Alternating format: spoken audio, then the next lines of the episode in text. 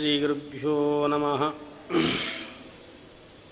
परमगुरुभ्यो नमः। श्रीमदानन्दतीर्थभगवत्पादाचार्यगुरुभ्यो नमः। हनुमवीमममद्वान्तर्गतरामकृष्णवेदो व्यासात्मकलक्ष्मीहयग्रीवाय नमः। हरिः ओं हरिः ओं हरिः ओं गुणगणनिलयं पतिं रमायाः जगदगदहनं च वासवीसूनुं मुनिकुलतिलकञ्च पूर्णबोधं गुरुरपि परमं गुरुञ्च मे वन्दे। बुद्धिर्बलं यशोधैर्यं निर्भयत्वमरोगता। अजाड्यं वाक्पटुत्वञ्च हनुमस्मरणद्भवेत् भवति यदनुभावादेडमोकोऽपि वाग्मी जडमतिरपि जन्तुः जायते प्राज्ञमूलिः। सकलवचनचेतो देवता भारती सा मम वचसि निदत्तां सन्निधिं मानसे च। आपादमौलिपर्यन्तं गुरूणाम् आकृतिं स्मरेत्तेन विघ्नाः प्रणश्यन्ति सिद्ध्यन्ति च मनोरथाः। सत्याभिघ्नकराब्जोत्तान् पञ्चाशद्वर्षपूजकान् सत्यप्रमोदतीर्थार्यान् नौमिन्यायसुधारतान् वेदेशमुनिसत्पादसेवासम्प्राप्तवैभवान् यादवार्यान् वरसुधा टीकाकारान्वयन्नुमः पृथ्वीमण्डलमध्यस्थाः पूर्णबोधमतानुगाः वैष्णवाः विष्णुहृदयाः। तान्नमस्ये गुरुन्मम बुधैरपि सुदुर्बोधे ग्रन्थे यन्मम साहसं तत्पारयन्तु निपुणाः। गुरुपादरजक्कणाः लौकिका लौकिकपदलक्षणामृतदोहिनीं गुरुवनुग्रहरूपां तां कामधेदमुपास्महे। हरिः ॐ हरिः ॐ हरिः ॐ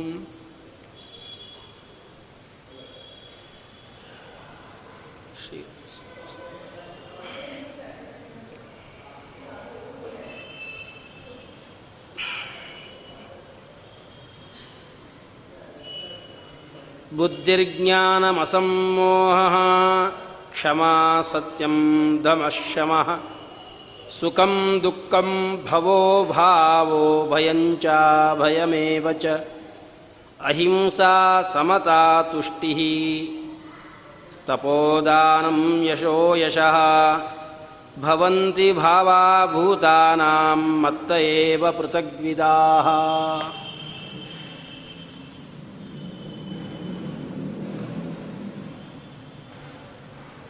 ಪ್ರತಿಯೊಬ್ಬ ಮನುಷ್ಯನಲ್ಲಿ ಪ್ರತಿಯೊಬ್ಬ ಜೀವನಲ್ಲಿ ಒಂದೊಂದು ವಿಧವಾದ ಗುಣಧರ್ಮಗಳಿದೆ. ಎಲ್ಲರಲ್ಲಿಯೂ ಒಂದೇ ವಿಧವಾದ ಗುಣಧರ್ಮಗಳಿಲ್ಲ. ಒಬ್ಬೊಬ್ಬರು ಒಂದೊಂದು ರೀತಿಯಾಗಿ ಇದ್ದಾರೆ. ಒಬ್ಬರಿಗೆ ಸಿಹಿ ಬಹಳ ಇಷ್ಟ ಆಗ್ತದೆ.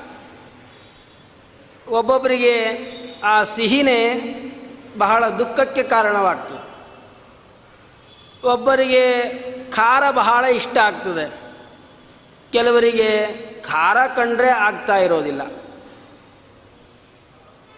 ಲೋಕೋ ಭಿನ್ನ ರುಚಿಹಿ.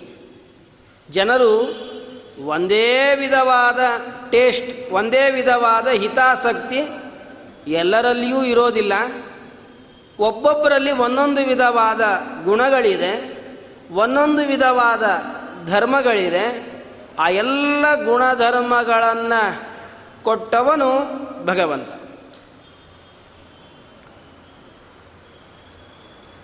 ಪಶು ಪಕ್ಷಿ ಪ್ರಾಣಿಗಳಿಗೆ ಹುಟ್ಟತಾನೆ ಬೈ ಬರ್ತ್, ನೀರಿನಲ್ಲಿ ಬಿದ್ದರೆ ಅವು ಈಸಿಕೊಂಡು ದಡವನ್ನು ಮುಟ್ತದೆ. ಹುಟ್ಟಿದ ಮಗು, ಆ ಮಗುವನ್ನು ನೀರಲ್ಲಿ ಹಾಕಿದ್ರೆ ಅದು ಈಜಾಡೋದಕ್ಕೆ ಸಾಧ್ಯ ಇಲ್ಲ, ಮುಳುಗಿ ಸತ್ತು ಹೋಗ್ತದೆ. ಈಜ್ ಯಾರಿಗೆ ಬರೋದಿಲ್ಲ, ಅಂತಹ ವ್ಯಕ್ತಿ ದೊಡ್ಡವನಾಗಿದ್ರೂ ಕೂಡ ನೀರಿನಲ್ಲಿ ಬಿದ್ದರೆ ಕೈಕಾಲುಗಳನ್ನು ಬಡಿಯೋದಕ್ಕಾಗದಲೇ ಸತ್ತು ಹೋಗ್ತಾನೆ. ಆ ಪಶು ಪಕ್ಷಿ ಪ್ರಾಣಿಗಳಿಗೆ ಈಜ್ ಹೇಳ್ಕೊಟ್ಟವ್ರು ಯಾರು? ನಮಗೆ ಈಜ್ ಹೇಳಿಕೊಡದೇ ಇದ್ದವ್ರು ಯಾರು? ಹುಟ್ಟಿದ ಎಲ್ಲ ಮಕ್ಕಳಿಗೂ ಕೂಡ, ಹುಟ್ಟಿದ ಎಲ್ಲ ಪಶು ಪಕ್ಷಿ ಪ್ರಾಣಿಗಳಿಗೂ ಕೂಡ ತಾಯಿಯ ಎದೆ ಹಾಲನ್ನು ಕುಡಿಬೇಕು ಅನ್ನುವ ಜ್ಞಾನ ಇದೆ. ಈ ಜ್ಞಾನವನ್ನು ಕೊಟ್ಟವರು ಯಾರು? ಬೆಳೆದು ದೊಡ್ಡವನಾಗಿ, ವಿದ್ಯಾವಂತನಾಗಿ, ಬುದ್ಧಿವಂತನಾಗಿ ವಿಜ್ಞಾನಿಯಾಗಿ ದೊಡ್ಡ ದೊಡ್ಡ ಆವಿಷ್ಕಾರಗಳನ್ನು ಜಗತ್ತಿಗೇನು ಕೊಡ್ತಾನೆ, ಅವನಿಗೆ ಯಾರು ಜ್ಞಾನವನ್ನು ಕೊಟ್ಟರು ಆ ಜ್ಞಾನವನ್ನು ಕೊಟ್ಟವನು ಭಗವಂತ. ಸಣ್ಣ ಮಗುವಿಗೆ ತಿಳುವಳಿಕೆಯನ್ನು ಕೊಟ್ಟವನು ಭಗವಂತ. ದೊಡ್ಡ ದೊಡ್ಡ ವಿಜ್ಞಾನಿಗಳಿಗೆ ದೊಡ್ಡ ದೊಡ್ಡ ಜ್ಞಾನಿಗಳಿಗೆ ಜ್ಞಾನವನ್ನು ಕೊಟ್ಟವನು ಭಗವಂತ. ಮನುಷ್ಯನಿಗೆ ಎಲ್ಲದಕ್ಕಿಂತಲೂ ಮೊದಲಿಗೆ ಬುದ್ಧಿ ಬೇಕು. ಬುದ್ಧಿನೇ ಇಲ್ಲ ಅಂತಂದರೆ ಅವನು ಯಾವ ಕೆಲಸಗಳನ್ನು ಮಾಡೋಕ್ಕೆ ಸಾಧ್ಯ ಇಲ್ಲ. ಅದನ್ನು ಕೊಟ್ಟವನು ಭಗವಂತ. ದೇವರು ನಮಗೇನು ಮಾಡಿದ್ದಾನೆ ಅಂತ ನಾವು ಸುಲಭವಾಗಿ ಕೇಳಿಬಿಡ್ತೀವಿ. ಆದರೆ ದೇವರು ನಮಗೇನು ಕೊಟ್ಟಿಲ್ಲ, ಏನು ಮಾಡಿಲ್ಲ, ಎಲ್ಲವನ್ನೂ ಮಾಡಿದ್ದಾನೆ. ಆದರೆ ದೇವರು ಮಾಡಿದ ಉಪಕಾರವನ್ನು ನಾವು ಸ್ಮರಣೆ ಮಾಡೋದಿಲ್ಲ. ಒಬ್ಬ ಭಿಕ್ಷುಕ ಬೀದಿಯಲ್ಲಿ ಹೋಗ್ತಾ ದೇವರನ್ನು ನಿಂದನೆ ಮಾಡಿಕೊಂಡು ಹೋಗ್ತಾ ಇದ್ದಂತೆ ದೇವರು ನನಗೆ ಬಹಳ ಮೋಸ ಮಾಡದ. ನನ್ನನ್ನು ಬಡವರ ಮನೆಯಲ್ಲಿ ಹುಟ್ಟಿಸಿದ್ದಾನೆ. ಅವನನ್ನು ಶ್ರೀಮಂತನ ಮನೆಯಲ್ಲಿ ಹುಟ್ಟಿಸಿ ಅವನನ್ನು ದೊಡ್ಡ ಶ್ರೀಮಂತನನ್ನಾಗಿ ಮಾಡಿ ಆಳು, ಕಾಳು, ಬಂಗಲೆ ಎಲ್ಲವನ್ನೂ ಕೊಟ್ಟಿದ್ದಾನೆ ದೇವರು ಅವನಿಗೆ. ನನಗೆ ತಿನ್ನೋದಕ್ಕೆ ಗತಿ ಇಲ್ಲ. ದರಿದ್ರನಾಗಿ ದೇವರು ನನ್ನನ್ನು ಹುಟ್ಟಿಸಿದ್ದಾನೆ. ದೇವರು ಒಬ್ರಿಗೊಂದು ಒಬ್ರಿಗೊಂದು ಮಾಡ್ತಾನೆ ದೇವರು. ಆ ಭಗವಂತನಲ್ಲಿ ವೈಷಮ್ಯ ನೈರ್ಗಣ್ಯಗಳಿದೆ ಅಂತ ಒಬ್ಬ ಭಿಕ್ಷುಕ ದೇವರನ್ನು ನಿಂದನೆ ಮಾಡಿಕೊಂಡು ಹೊಂಟಿದ್ನಂತ. ಅದಕ್ಕೆ ಒಬ್ಬ ಶ್ರೀಮಂತ ಅವನನ್ನು ಕರೆದ ಬಾಯಿಲಿ ಏನು? ಈ ಭಿಕ್ಷುಕನು ಬಂದ, ಏನೋ ಒಂದಿಷ್ಟು ಭಿಕ್ಷೆಯನ್ನು ಹಾಕಬಹುದು ಅಂಥೇಳಿ ಅದಕ್ಕೆ ಆ ಶ್ರೀಮಂತ ಹೇಳಿದ ದೇವರನ್ನು ಯಾಕಿಷ್ಟು ನಿಂದೆ ಮಾಡ್ತಾ ಇದ್ದಿ? ಭಿಕ್ಷುಕ ಹೇಳ್ದ, ದೇವರು ಎಲ್ಲ ನಿನಗೆ ಕೊಟ್ಟಾನೆ ನನಗೇನೂ ಕೊಟ್ಟಿಲ್ಲ, ಅದಕ್ಕಾಗಿ ಅವನ್ನ ನಾನು ಬೈತಾ ಇದ್ದೇನೆ. ಅದಕ್ಕೆ ಆ ಶ್ರೀಮಂತ ಹೇಳ್ದ, ಅಲ್ಲ, ದೇವರು ಕೊಟ್ಟದ್ದೆಲ್ಲ ನೀನು ಮರೆತು ದೇವರನ್ನು ಬೈತಾ ಇದ್ದಿ.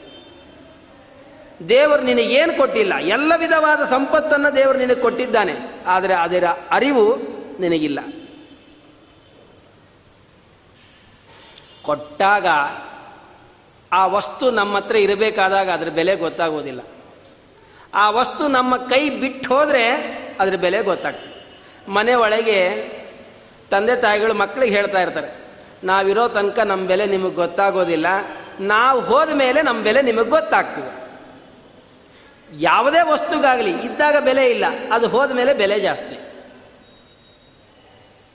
ದೇವರು ನಮಗೆ ಕಣ್ಣು ಕೊಟ್ಟಿದ್ದಾನೆ.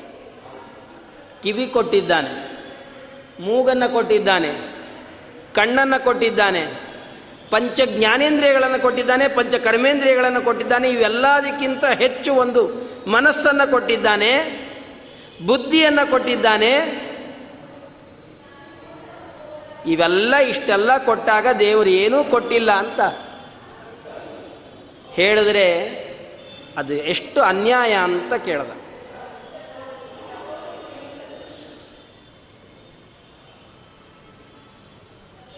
ದೇವರು ಕೊಟ್ಟಂತಹ ಸಂಪತ್ತಿಗೆ ಬೆಲೆ ಕಟ್ಟುವುದಕ್ಕೆ ಸಾಧ್ಯ ಇಲ್ಲ. ಅದೇ ಕಣ್ಣನ್ನು ಭಗವಂತ ಕಸಿದುಕೊಂಡ್ಬಿಟ್ರೆ ಆ ಕಣ್ಣಿನ ಬೆಲೆ ನಮಗೆ ಗೊತ್ತಾಗ್ತದೆ. ಕಿವಿಯನ್ನು ಕಸಿದುಕೊಂಡ್ರೆ ಕಿವಿಯ ಬೆಲೆಯನ್ನು ಗೊತ್ತಾಗ್ತದೆ. ಹಾರ್ಟ್ ಕಸ್ಕೊಂಡ್ಬಿಟ್ರೆ ಅದ್ರ ಬೆಲೆ ಗೊತ್ತಾಗ, ಹಾರ್ಟ್ ಅಟ್ಯಾಕ್ ಆಯಿತು, ಲಕ್ಷಾಂತರ ರೂಪಾಯಿ ಖರ್ಚು ಮಾಡಬೇಕು. ಕಣ್ಣು ಹೋಯ್ತು, ಲಕ್ಷಾಂತರ ರೂಪಾಯಿ ಖರ್ಚು ಮಾಡಬೇಕು.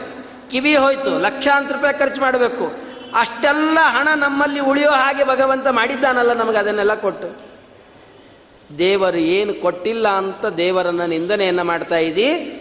ದೇವರು ಎಲ್ಲವನ್ನೂ ಕೊಟ್ಟಿದ್ದಾನೆ. ಎಲ್ಲದರ ಜೊತೆಗೆ ಯಾವ ಪಶು ಪಕ್ಷಿ ಪ್ರಾಣಿಗಳಿಗೆ ಕೊಡದೇ ಇರತಕ್ಕಂತಹ ಒಂದು ಸ್ಪೆಷಲ್ ಆದ ವಸ್ತುವನ್ನು ನಿನಗೆ ಕೊಟ್ಟಿದ್ದಾನೆ. ಅದೇ ಬುದ್ಧಿ. ವಿಚಾರ ಮಾಡುವಂತಹ ಶಕ್ತಿಯನ್ನು ಭಗವಂತ ಕೊಟ್ಟಿದ್ದಾನೆ. ಉಪನಿಷತ್ತು ಹೇಳ್ತದೆ ಕೇನೇಷಿತಂ ಪತತಿ ಪ್ರೇಷಿತಂ ಮನಃ, ಕೇನ ಪ್ರಾಣ ಪ್ರಥಮ ಪ್ರೈತಿಯುಕ್ತ ಕೇನೇಷಿತಾಂ ವಾಚಮಿಮಾಂ ವದಂತಿ, ಚಕ್ಷುಶ್ರವೋ ಕವುದೇವೋ ಯುನಕ್ತಿ. ಕ್ಷೋತ್ರಸ್ಯ ಕ್ಷೋತ್ರಂ ಮನಸೋ ಮನೋಯತ್. ವಾಚೋಹ ವಾಚಂ ಸವು ಪ್ರಾಣಸ್ಯ ಪ್ರಾಣ. ಚಕ್ಷುಷಶ್ಚಕ್ಷು ಅತಿಮುಚ್ಯ ಧೀರಾ ಪ್ರೇತ್ಯಾಸ್ಮಾಲ್ಲೋಕಾದಮೃತಾ ಭವಂತಿ. ರುದ್ರದೇವರು ಬ್ರಹ್ಮದೇವರನ್ನ ಕುರಿತು ಪ್ರಶ್ನೆಯನ್ನು ಮಾಡ್ತಾರೆ. ನಮ್ಮ ಮನಸ್ಸಿದೆ, ನಮ್ಮ ಐದು ಜ್ಞಾನೇಂದ್ರಿಯಗಳಿದೆ, ಆ ಎಲ್ಲ ಇಂದ್ರಿಯಗಳು ತಮ್ಮ ತಮ್ಮ ಕೆಲಸಗಳನ್ನು ಮಾಡುತ್ತದೆ ಮನಸ್ಸು ತನ್ನ ಕೆಲಸವನ್ನು ಮಾಡುತ್ತದೆ. ಈ ಮನಸ್ಸು, ಈ ಇಂದ್ರಿಯಗಳು ಇವು ಜಡ. ಜಡ ಅಂತಂದರೆ ಅಚೇತನ, ಅವುಗಳಿಗೆ ತಿಳುವಳಿಕೆ ಇಲ್ಲ. ಏನು ಮಾಡಬೇಕು ಅನ್ನೋ ನಿರ್ಧಾರವನ್ನು ತೆಗೆದುಕೊಳ್ಳುವಂಥ ಶಕ್ತಿ ಅವುಗಳಿಗೆ ಸ್ವತಂತ್ರವಾಗಿ ಇಲ್ಲ. ಮೈಕ್ ಇದೆ. ಮೈಕ್ ಆನ್ ಮಾಡಿದ್ರೆ ನಾವು ಮಾತಾಡಿದ್ದು ಕೇಳಿಸತ್ತೆ. ಮೈಕ್ ಆನ್ ಆಗದಲ್ಲೇ ತನ್ನಷ್ಟಕ್ಕೆ ತಾನು ಆನ್ ಆಗಿ ಎಲ್ಲರಿಗೂ ಈ ಶಬ್ದಗಳು ಕೇಳಿಸುತ್ತೇನೆ? ಇಲ್ಲ. ಫ್ಯಾನ್ ಇದೆ, ಸ್ವಿಚ್ ಹಾಕಿದ್ರೆ ತಿರುಗತ್ತೆ. ಇಲ್ಲ ಅಂದರೆ ಸುಮ್ಮ ಸುಮ್ಮನೆ ತಿರುಗತ್ತೇನೋ? ಇಲ್ಲ. ಯಾವುದೇ ಜಡವಾದ ವಸ್ತುಗಳು ತಾವು ಏನೇ ಕೆಲಸವನ್ನು ಮಾಡಬೇಕಾದ್ರೆ ಪುರುಷನಿಂದ ಪ್ರೇರಿತವಾಗಿ ಎಲ್ಲ ಕೆಲಸಗಳನ್ನು ಮಾಡುತ್ತೆ. ಹಾಗೆ ಈ ಐದು ಇಂದ್ರಿಯಗಳು, ಒಂದು ಮನಸ್ಸು ಎಲ್ಲ ಕೆಲಸವನ್ನು ಮಾಡ್ತದೆ. ಕಣ್ಣು ನೋಡ್ತದೆ, ಕಿವಿ ಕೇಳ್ತದೆ, ಬಾಯಿ ಮಾತಾಡ್ತದೆ, ಮೂಗು ವಾಸನೆ ನೋಡ್ತದೆ. ಮನಸ್ಸು ಒಳ್ಳೆಯದು ಕೆಟ್ಟದ್ದು ಎಲ್ಲವನ್ನು ವಿಚಾರ ಮಾಡ್ತದೆ. ಹೀಗೆ ಜಡವಾದ ವಸ್ತುಗಳು ತಮ್ಮ ತಮ್ಮ ಕೆಲಸಗಳನ್ನು ಮಾಡಬೇಕಾದ್ರೆ ಯಾವ ವ್ಯಕ್ತಿ ಇವುಗಳನ್ನು ಪ್ರೇರಣೆ ಮಾಡ್ತಾನೆ? ಇದರ ಹಿನ್ನೆಲೆಯಲ್ಲಿ ಯಾವ ವ್ಯಕ್ತಿಯ ಕೈ ಇದೆ? ಅದಕ್ಕೆ ಬ್ರಹ್ಮದೇವರು ಉತ್ತರ ಕೊಡ್ತಾರೆ. ಈ ಎಲ್ಲ ಇಂದ್ರಿಯಗಳನ್ನು ಯಾರು ಕೊಟ್ಟಿದ್ದಾನೆ, ಅವನೇ ಅವುಗಳಲ್ಲಿ ನಿಂತು ಅವುಗಳ ಕೆಲಸಗಳನ್ನು ಮಾಡಿಸ್ತಾನೆ. ಅದಕ್ಕಾಗಿ ಆಯಾ ಇಂದ್ರಿಯಗಳ ಹೆಸರಿನಿಂದ ಆ ಭಗವಂತನೇ ಕರೆಸಿಕೊಳ್ಳಲ್ಪಡ್ತಾನೆ. ದೇವರಿಗೆ ಕಿವಿ ಅಂತ ಕರೀತಾರೆ. ಕ್ಷೋತ್ರಸ್ಯ ಕ್ಷೋತ್ರಂ. ದೇವರು ಕಿವಿಗೆ ಕಿವಿಯಾಗಿದ್ದಾನೆ. ಕಿವಿಗೆ ಕಿವಿಯಾಗಿದ್ದಾನೆ ಅಂದರೆ ಅರ್ಥ ಏನು? ನಮ್ಮ ಕಿವಿಗೆ ಕೇಳುವ ಶಕ್ತಿಯನ್ನು ಕೊಟ್ಟು ದೇವರು ಕಿವಿ ಅಂತ ಕರೆಸಿಕೊಳ್ತಾನೆ. ಕಣ್ಣಿಗೆ ನೋಡುವ ಶಕ್ತಿಯನ್ನು ಕೊಡುವ ಮೂಲಕವಾಗಿ ಭಗವಂತ ಕಣ್ಣು ಅಂತ ಕರೆಸಿಕೊಳ್ತಾನೆ. ಹೀಗೆ ಆಯಾ ಇಂದ್ರಿಯಗಳಲ್ಲಿ ಇರುವ ಶಕ್ತಿಯನ್ನು ಭಗವಂತ ಕೊಟ್ಟು ಅವುಗಳಿಂದ ಆಯಾ ಕೆಲಸಗಳನ್ನು ಮಾಡಿಸಿ ಆಯಾ ಇಂದ್ರಿಯಗಳ ಹೆಸರಿನಿಂದ ತಾನು ಕರೆಸಿಕೊಳ್ತಾನೆ. ಮನಸ್ಸಿನಲ್ಲಿ ಭಗವಂತ ಇದ್ದು ಅನೇಕ ವಿಚಾರಗಳನ್ನು ಮಾಡುವ ಶಕ್ತಿಯನ್ನು ಕೊಟ್ಟು ಯಾವುದು ಒಳ್ಳೆಯದು ಯಾವುದು ಕೆಟ್ಟದ್ದು, ಯಾವುದನ್ನು ಮಾಡಿದ್ರೆ ಸರಿ, ಯಾವುದು ಮಾಡಿದ್ರೆ ತಪ್ಪು. ನಾವು ಅಂದ್ಕೊಂಡ್ಬಿಡ್ತೀವಿ ಒಂದು ಕ್ಷಣ, ನಾ ಎಷ್ಟು ವಿಚಾರ ಮಾಡಿ ಕೆಲಸ ಮಾಡಿದೆ ನೋಡು. ನಾನು ಇಷ್ಟು ವಿಚಾರ ಮಾಡಿ ಕೆಲಸ ಮಾಡಲಿಲ್ಲ ಅಂದರೆ ಇವತ್ತು ಇಷ್ಟು ದೊಡ್ಡ ಮನೆ ಕಟ್ಸೋಕ್ಕಾಗ್ತಿತ್ತ? ಇಷ್ಟು ಹಣವನ್ನು ಸಂಪಾದನೆ ಮಾಡೋಕ್ಕಾಗ್ತಿತ್ತ? ಇಲ್ಲ ಅಂತ ಹೇಳಿ ನಮ್ಮ ಬೆನ್ನನ್ನು ನಾವೇ ತಟ್ಕೊಳ್ತೀವಿ. ಆದರೆ ನಮ್ಮದೇನು ನಡೆಯೋದಿಲ್ಲ. ಭಗವಂತ ನಮ್ಮ ಮನಸ್ಸಿನಲ್ಲಿ ಇದ್ದು ಅವನು ಚಿಂತೆಯನ್ನು ಮಾಡಿ, ವಿಚಾರವನ್ನು ಮಾಡಿ, ಮಾಡಿದ್ದಕ್ಕಾಗಿ ನಾವು ಒಂದು ಹಂತದಲ್ಲಿದ್ದೇವೆ. ದೇವರೇನಾದರೂ ಕೂಡ ಕಷ್ಟ ಬಂದ ಕಾಲದಲ್ಲಿ ಸರಿಯಾಗಿ ಡಿಸಿಷನ್ನ ತೆಗೆದುಕೊಳ್ಳದೇ ಇರೋ ಹಾಗೆ ನಮ್ಮನ್ನು ಮಾಡಿಬಿಟ್ಟಿದ್ರೆ ನಾವೇನು ಮಾಡೋಕ್ಕೆ ಸಾಧ್ಯ? ಏನು ಮಾಡೋದಕ್ಕಾಗಲ್ಲ. ನಿಮಗೆ ಉದಾಹರಣೆಗೆ ಕೊಡಬೇಕಾದ್ರೆ ಮನುಷ್ಯರ ಉದಾಹರಣೆ ಬೇಡ. ಪ್ರಾಣಿಗಳ ಉದಾಹರಣೆಯನ್ನು ತೆಗೆದುಕೊಳ್ಳೋಣ. ಟ್ರಾಫಿಕ್ ರೋಡಲ್ಲಿ ಬಸ್ಸು, ಕಾರು, ಅನೇಕ ವಾಹನಗಳು ಬರ್ತಾನೆ ಇರ್ತದೆ, ಹೋಗ್ತಾನೆ ಇರ್ತದೆ. ನಾಯಿ ಆಗಲಿ, ಹಸು ಆಗಲಿ, ಯಾವುದೇ ಪ್ರಾಣಿಗಳು ರೋಡನ್ನು ದಾಟಬೇಕಾದ್ರೆ ಎಷ್ಟು ಚೆನ್ನಾಗಿ ರೋಡನ್ನು ದಾಟ್ತದೆ ಅಂದರೆ ಮನುಷ್ಯನಿಗೂ ಅಷ್ಟು ವಿಚಾರ ಮಾಡಿ ರೋಡ್ ದಾಟೋದಿಲ್ಲ ಅವನು. ಒಮ್ಮೊಮ್ಮೆ ಬಸ್ಗೋ ಕಾರ್ಗೋ ಸಿಕ್ಕಾಕೊಂಡ್ಬಿಡ್ತಾನೆ. ಪಶು ಪಕ್ಷಿ ಪ್ರಾಣಿಗಳು ಪ್ರಾಯಶಃ ಸಿಕ್ಕಾಕೊಳ್ಳೋದು ಕಡಿಮೆ. ಧಿಯೋಯೋನ ಪ್ರಚೋದಯ. ಪಶು ಪ್ರಾಣಿಗಳು ಕಾಲನ್ನು ಇಟ್ಟಿರುತ್ತದೆ ಇನ್ನೇನು? ಬಸ್ ಬಂದ್ಬಿಡ್ಬೇಕು, ಲಾರಿ ಬಂದ್ಬಿಡ್ಬೇಕು, ತಕ್ಷಣ ಕಾಲನ್ನು ತೆಗೆದು ಹಿಂದೆ ಹೋಗ್ತದೆ. ದೇವರು ಆ ಪ್ರಾಣಿಯ ಮನಸ್ಸಿನಲ್ಲಿ, ಬುದ್ಧಿಯಲ್ಲಿ ನಿಂತು ಪ್ರಚೋದನೆ ಮಾಡಿರಲಿಲ್ಲ ಅಂತಂದರೆ ಎರಡನೇ ಕ್ಷಣಕ್ಕೆ ಅದು ಪ್ರಾಣ ಬಿಡಬೇಕಾಗಿತ್ತು. ನಾವೇ ಒಮ್ಮೊಮ್ಮೆ ಹೋಗುವ ಬಸ್ಸನ್ನು ಹತ್ತೋದಿಲ್ಲ. ಯಾಕಂದರೆ, ಓ, ಅಕಸ್ಮಾತ್ ಎಲ್ಲ ಅಕ್ಷಣ.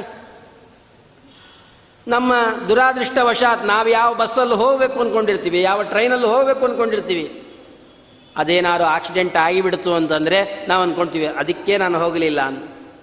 ಅದಕ್ಕೆ ನಾನು ಹೋಗಲಿಲ್ಲ ಅಲ್ಲ. ದೇವರು ನಮ್ಮ ಮನಸ್ಸಿನಲ್ಲಿ ನಿಂತು, ನಮ್ಮ ಬುದ್ಧಿಯಲ್ಲಿ ನಿಂತು ಪ್ರೇರಣೆಯನ್ನು ಮಾಡಿ, ಈ ಕ್ಷಣದಲ್ಲಿ ನೀನು ಹೋಗಬೇಡ ಅಂಥೇಳಿ ಪ್ರೇರಣೆ ಮಾಡಿದ್ದಕ್ಕಾಗಿ ನಾವು ಹೋಗೋದು ತಪ್ಪು ನಮ್ಮ ಆಯುಸ್ಸು ಗಟ್ಟಿಯಾಗಿ ಉಳಿತು. ಈ ಬುದ್ಧಿಯನ್ನು ಕೊಟ್ಟವನು ಯಾರು ಅಂತಂದರೆ, ಅದಕ್ಕೆ ಹೇಳ್ತಾನೆ ಭಗವಂತ, ಈ ಬುದ್ಧಿಶಕ್ತಿಯನ್ನು ಕೊಟ್ಟವನು ನಾನೇ. ಬುದ್ಧಿಜ್ಞಾನಮಸಮೋಹ ಕ್ಷಮಾ ಸತ್ಯಂ ಸುಖಂ ದುಃಖಂ ಭವೋ ಭಾವ. ಭಯಂಚ ಭಯಮೇವ ಚ. ಬುದ್ಧಿ. ಬುದ್ಧಿ ಅಂತಂದರೆ ಬುದ್ಧಿಯನ್ನು ನಾನೇ ಕೊಟ್ಟವನು, ಜ್ಞಾನವನ್ನು ನಾನೇ ಕೊಟ್ಟವನು ಅಂತ ಕೃಷ್ಣ ಹೇಳ್ತಾ ಇದ್ದಾನೆ. ಬುದ್ಧಿ ಅಂದ್ರೇನು, ಜ್ಞಾನ ಅಂದ್ರೇನು? ಎರಡು ಒಂದೇ ಅನ್ನಿಸ್ಬಿಡುತ್ತದೆ ಮೇಲ್ನೋಟಕ್ಕೆ. ನಾವೆಲ್ಲ ಸಾಮಾನ್ಯವಾಗಿ ವ್ಯವಹಾರವನ್ನು ಮಾಡ್ತಕ್ಕಂಥದ್ದು ಓಹ್ ಭಾರಿ ಬುದ್ಧಿವಂತ ಇದ್ದಾನೆ. ಅಂದ್ರೆ ಏನರ್ಥ ಎಲ್ಲವನ್ನು ತಿಳ್ಕೊಂಡಿದ್ದಾನೆ ಅಂತ ಅರ್ಥ ಜ್ಞಾನಿ ಅಂತ ಅರ್ಥ ಜ್ಞಾನ, ಬುದ್ಧಿ ಎರಡು ಒಂದೇ ಅರ್ಥವನ್ನು ಕೊಡ್ತದೆ ಅಂದ್ಕೊಂಡ್ಬಿಟ್ಟಿರ್ತೀವಿ. ಆದರೆ ಅಲ್ಲ. ದೇವರಲ್ಲಿ ಅಥವಾ ಯಾವುದೇ ಗುಡಿ ಗುಂಡಾಂತರಕ್ಕೆ ಹೋದಾಗ ದೇವರು ನಮಸ್ಕಾರ ಮಾಡಿ ನಾವು ಕೇಳ್ಕೊತಾ ಇರ್ತೀವಿ. ಜ್ಞಾನ ಬುದ್ಧಿ ಕೊಡಪ್ಪ, ಜ್ಞಾನ ಬುದ್ಧಿ ಕೊಡಪ್ಪ ಅಂತ. ಒಳ್ಳೆ ಜ್ಞಾನ ಬುದ್ಧಿ ಕೊಡಪ್ಪ ಅಂತ. ಜ್ಞಾನ ಬೇರೆ, ಬುದ್ಧಿ ಬೇರೆ. ಸ್ವಲ್ಪ ತಿಳ್ಕೊಳ್ಳಿ ಜ್ಞಾನ ಇದ್ದವರೆಲ್ಲ ಬುದ್ಧಿವಂತರಲ್ಲ. ಬುದ್ಧಿವಂತರೆಲ್ಲ ಜ್ಞಾನಿಗಳಲ್ಲ. ನಿಮಗೆ ಲೌಕಿಕವಾಗಿ ಉದಾಹರಣೆಯನ್ನು ಕೊಡಬೇಕಾದ್ರೆ ಒಂದು ಕ್ಲಾಸ್ ಓದಿರೋದಿಲ್ಲ. ಎರಡನೇ ಕ್ಲಾಸ್ ಎರಡು ಸಲ ಫೇಲ್ ಆಗಿರ್ತಾನೆ. ಆದರೆ ಭಾರಿ ಶ್ರೀಮಂತನಾಗಿರ್ತಾನೆ. ಭಾರಿ ಬಿಸ್ನೆಸ್ ಕೋಟ್ಯಾಧಿಪತಿ. ಬಿಸ್ನೆಸ್ ಮಾಡೋದ್ರಲ್ಲಿ ಅವನಷ್ಟು ಬುದ್ಧಿವಂತ ಯಾರಿಲ್ಲೇ ಇಲ್ಲ. ಕೇವಲ ತನ್ನ ಬುದ್ಧಿವಂತಿಕೆಯಿಂದ ಹಣವನ್ನು ಸಂಪಾದನೆಯನ್ನು ಮಾಡಿ ದೊಡ್ಡ ಶ್ರೀಮಂತನಾಗಿರ್ತಾನೆ. ಅವನು ಬುದ್ಧಿವಂತ. ಜೀವನದಲ್ಲಿ ಹೇಗೆ ಬದುಕಬೇಕು ಅಂತ ಕಲಿತವ ಅವನು ಬುದ್ಧಿವಂತ. ಆದರೆ ಜ್ಞಾನ ಇಲ್ಲ ಅವನಿಗೆ ಇನ್ನೊಬ್ಬ ಚೆನ್ನಾಗಿ ಓದಿರ್ತಾನೆ M A P H D doctorate ಮಾಡಿರ್ತಾನೆ. ವಿದ್ಯಾವಂತ, ಆದರೆ ಬುದ್ಧಿವಂತನಲ್ಲ. ವಿದ್ಯಾವಂತರು ಬೇರೆ, ಬುದ್ಧಿವಂತರು ಬೇರೆ. ವಿದ್ಯಾಬುದ್ಧಿಗಳನ್ನು ಕೊಡು ಅಂತ ಹೇಳಿ ಗಣಪತಿ ಹತ್ರ ಹೋಗಿ ಪ್ರಾರ್ಥನೆಯನ್ನು ಮಾಡ್ತೀವಿ, ಸರಸ್ವತಿ ಹತ್ರ ಹೋಗಿ ಪ್ರಾರ್ಥನೆಯನ್ನು ಮಾಡ್ತೀವಿ. ವಿದ್ಯೆನೂ ಬೇಕು, ಬುದ್ಧಿನೂ ಬೇಕು. ಜ್ಞಾನನೂ ಬೇಕು, ಬುದ್ಧಿನೂ ಬೇಕು. ಅದಕ್ಕೆ ಕೃಷ್ಣ ಹೇಳ್ತಾನೆ ಬುದ್ಧಿರ್ಜ್ಞಾನಮಸಮೋಹ ಬುದ್ಧಿ ಕೊಟ್ಟವನು ನಾನೇ, ಜ್ಞಾನವನ್ನು ಕೊಟ್ಟವನು ನಾನು. ಬುದ್ಧಿ ಅಂದರೆ ಏನು ಅಂತಂದರೆ ಅದಕ್ಕೆ ಶ್ರೀಮದ್ ಆಚಾರ್ಯರು ತಿಳಿಸ್ತಾರೆ, ಕಾರ್ಯಕಾರ್ಯ ವಿನಿಶ್ಚಯೋ ಬುದ್ಧಿ ನಮಗೆ ಅದೇ ಇಲ್ಲ. ಯಾವುದನ್ನು ಮಾಡಬೇಕು, ಯಾವುದನ್ನು ಮಾಡಬಾರದು. ಅಂತ ತಿಳಿದು ಆ ಕೆಲಸದಲ್ಲಿ ಪ್ರವೃತ್ತನಾಗೋದೇನಿದೆಯಲ್ಲ, ಅದನ್ನೇ ಬುದ್ಧಿ ಅಂತ ಕರೀತಾರೆ. ಶಾಸ್ತ್ರಗಳೇ ಹೇಳ್ತದೆ,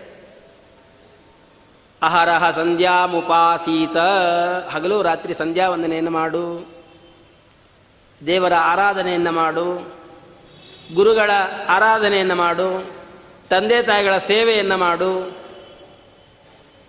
ಅತಿಥಿ ಅಭ್ಯಾಗತರ ಪೂಜೆಯನ್ನು ಮಾಡು ಅಂತ ಶಾಸ್ತ್ರಗಳು ಹೇಳ್ತದೆ, ಆದರೆ ಅದನ್ನು ನಾವು ಮಾಡೋದಿಲ್ಲ. ಯಾವುದನ್ನು ಮಾಡಬೇಡ ಅಂತ, ಯಾವುದನ್ನು ಮಾಡಬೇಡ ಅಂತ ಶಾಸ್ತ್ರ ಹೇಳಿದೆ, ಅದನ್ನು ಮಾಡದೆ ಇರೋದಿಲ್ಲ. ನಮಗೆ ಯಾವಾಗೂ ಅಷ್ಟೇ, ನಮ್ಮ ಎಲ್ಲರ ಒಂದು ಸ್ವಭಾವ, ನಮ್ಮ ಎಲ್ಲರ ಚಟ ಏನು ಅಂತಂದರೆ, ದೊಡ್ಡವ್ರು ಹೇಳಿದ ಕೇಳಬಾರ್ದು. ದೊಡ್ಡವ್ರು ಯಾವುದನ್ನು ಮಾಡು ಅಂತ ಹೇಳಿರ್ತಾರೆ, ಅದನ್ನು ಮಾಡಬಾರ್ದು. ದೊಡ್ಡವ್ರು ಯಾವುದನ್ನು ಮಾಡಬೇಡ ಅಂತಾರೆ ಅದನ್ನು ಮುದ್ದಾಮ ಮಾಡೋ ನಾವು ತಂದೆ ತಾಯಿಗಳ ಮಾತನ್ನು ಒಳ್ಳೆಯದನ್ನು ಹೇಳಿದಾಗ ಅದನ್ನು ಕೇಳೋದಿಲ್ಲ ನಾವು. ತಂದೆ ತಾಯಿಗಳು ಏನಾದ್ರು ಮಾಡು ಅಂತ ಹೇಳಿದ್ರೆ ಅದನ್ನು ಮಾಡೋದಿಲ್ಲ. ಯಾವುದನ್ನು ಮಾಡಬೇಡ ಅಂತಾರೆ ಅದನ್ನು ಮಾಡಿ. ಟಿ ವಿ ನೋಡಬೇಡ ಅಂತ ಎಲ್ಲರ ಮನೆಯಲ್ಲೂ ಅಪ್ಪ ಅಮ್ಮಂದ್ರೆ ಗೋಳಿದೆ ಮಕ್ಕಳಿಗೆ ಏನು ಹೇಳ್ತಾರೆ? ಟಿ ವಿ ನೋಡಬೇಡ, ಕೆಟ್ಟ ಹೋಗ್ತಿ ಕೆಟ್ಟ ಹೋಗ್ತಿ ಅಂತ. ಆದರೆ ಯಾವುದನ್ನು ಬೇಡ ಅಂತಾರೆ ಮಕ್ಕಳು ಅದನ್ನೇ ಮಾಡ್ತಾರೆ.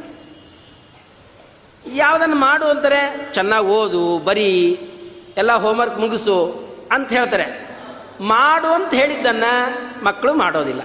ಯಾವುದನ್ನು ಮಾಡಬೇಡ ಅಂತ ಹೇಳ್ತಾರೆ, ಅದನ್ನು ಮಾಡ್ತಾರೆ. ಅದಕ್ಕಾಗಿ ಮಕ್ಕಳಿಗೆ ಏನಿಲ್ಲ ಅಂತೀವಿ? ಮಕ್ಕಳಿಗೆ ಬುದ್ಧಿ ಇಲ್ಲ. ಯಾಕೆ ಬುದ್ಧಿ ಇಲ್ಲ?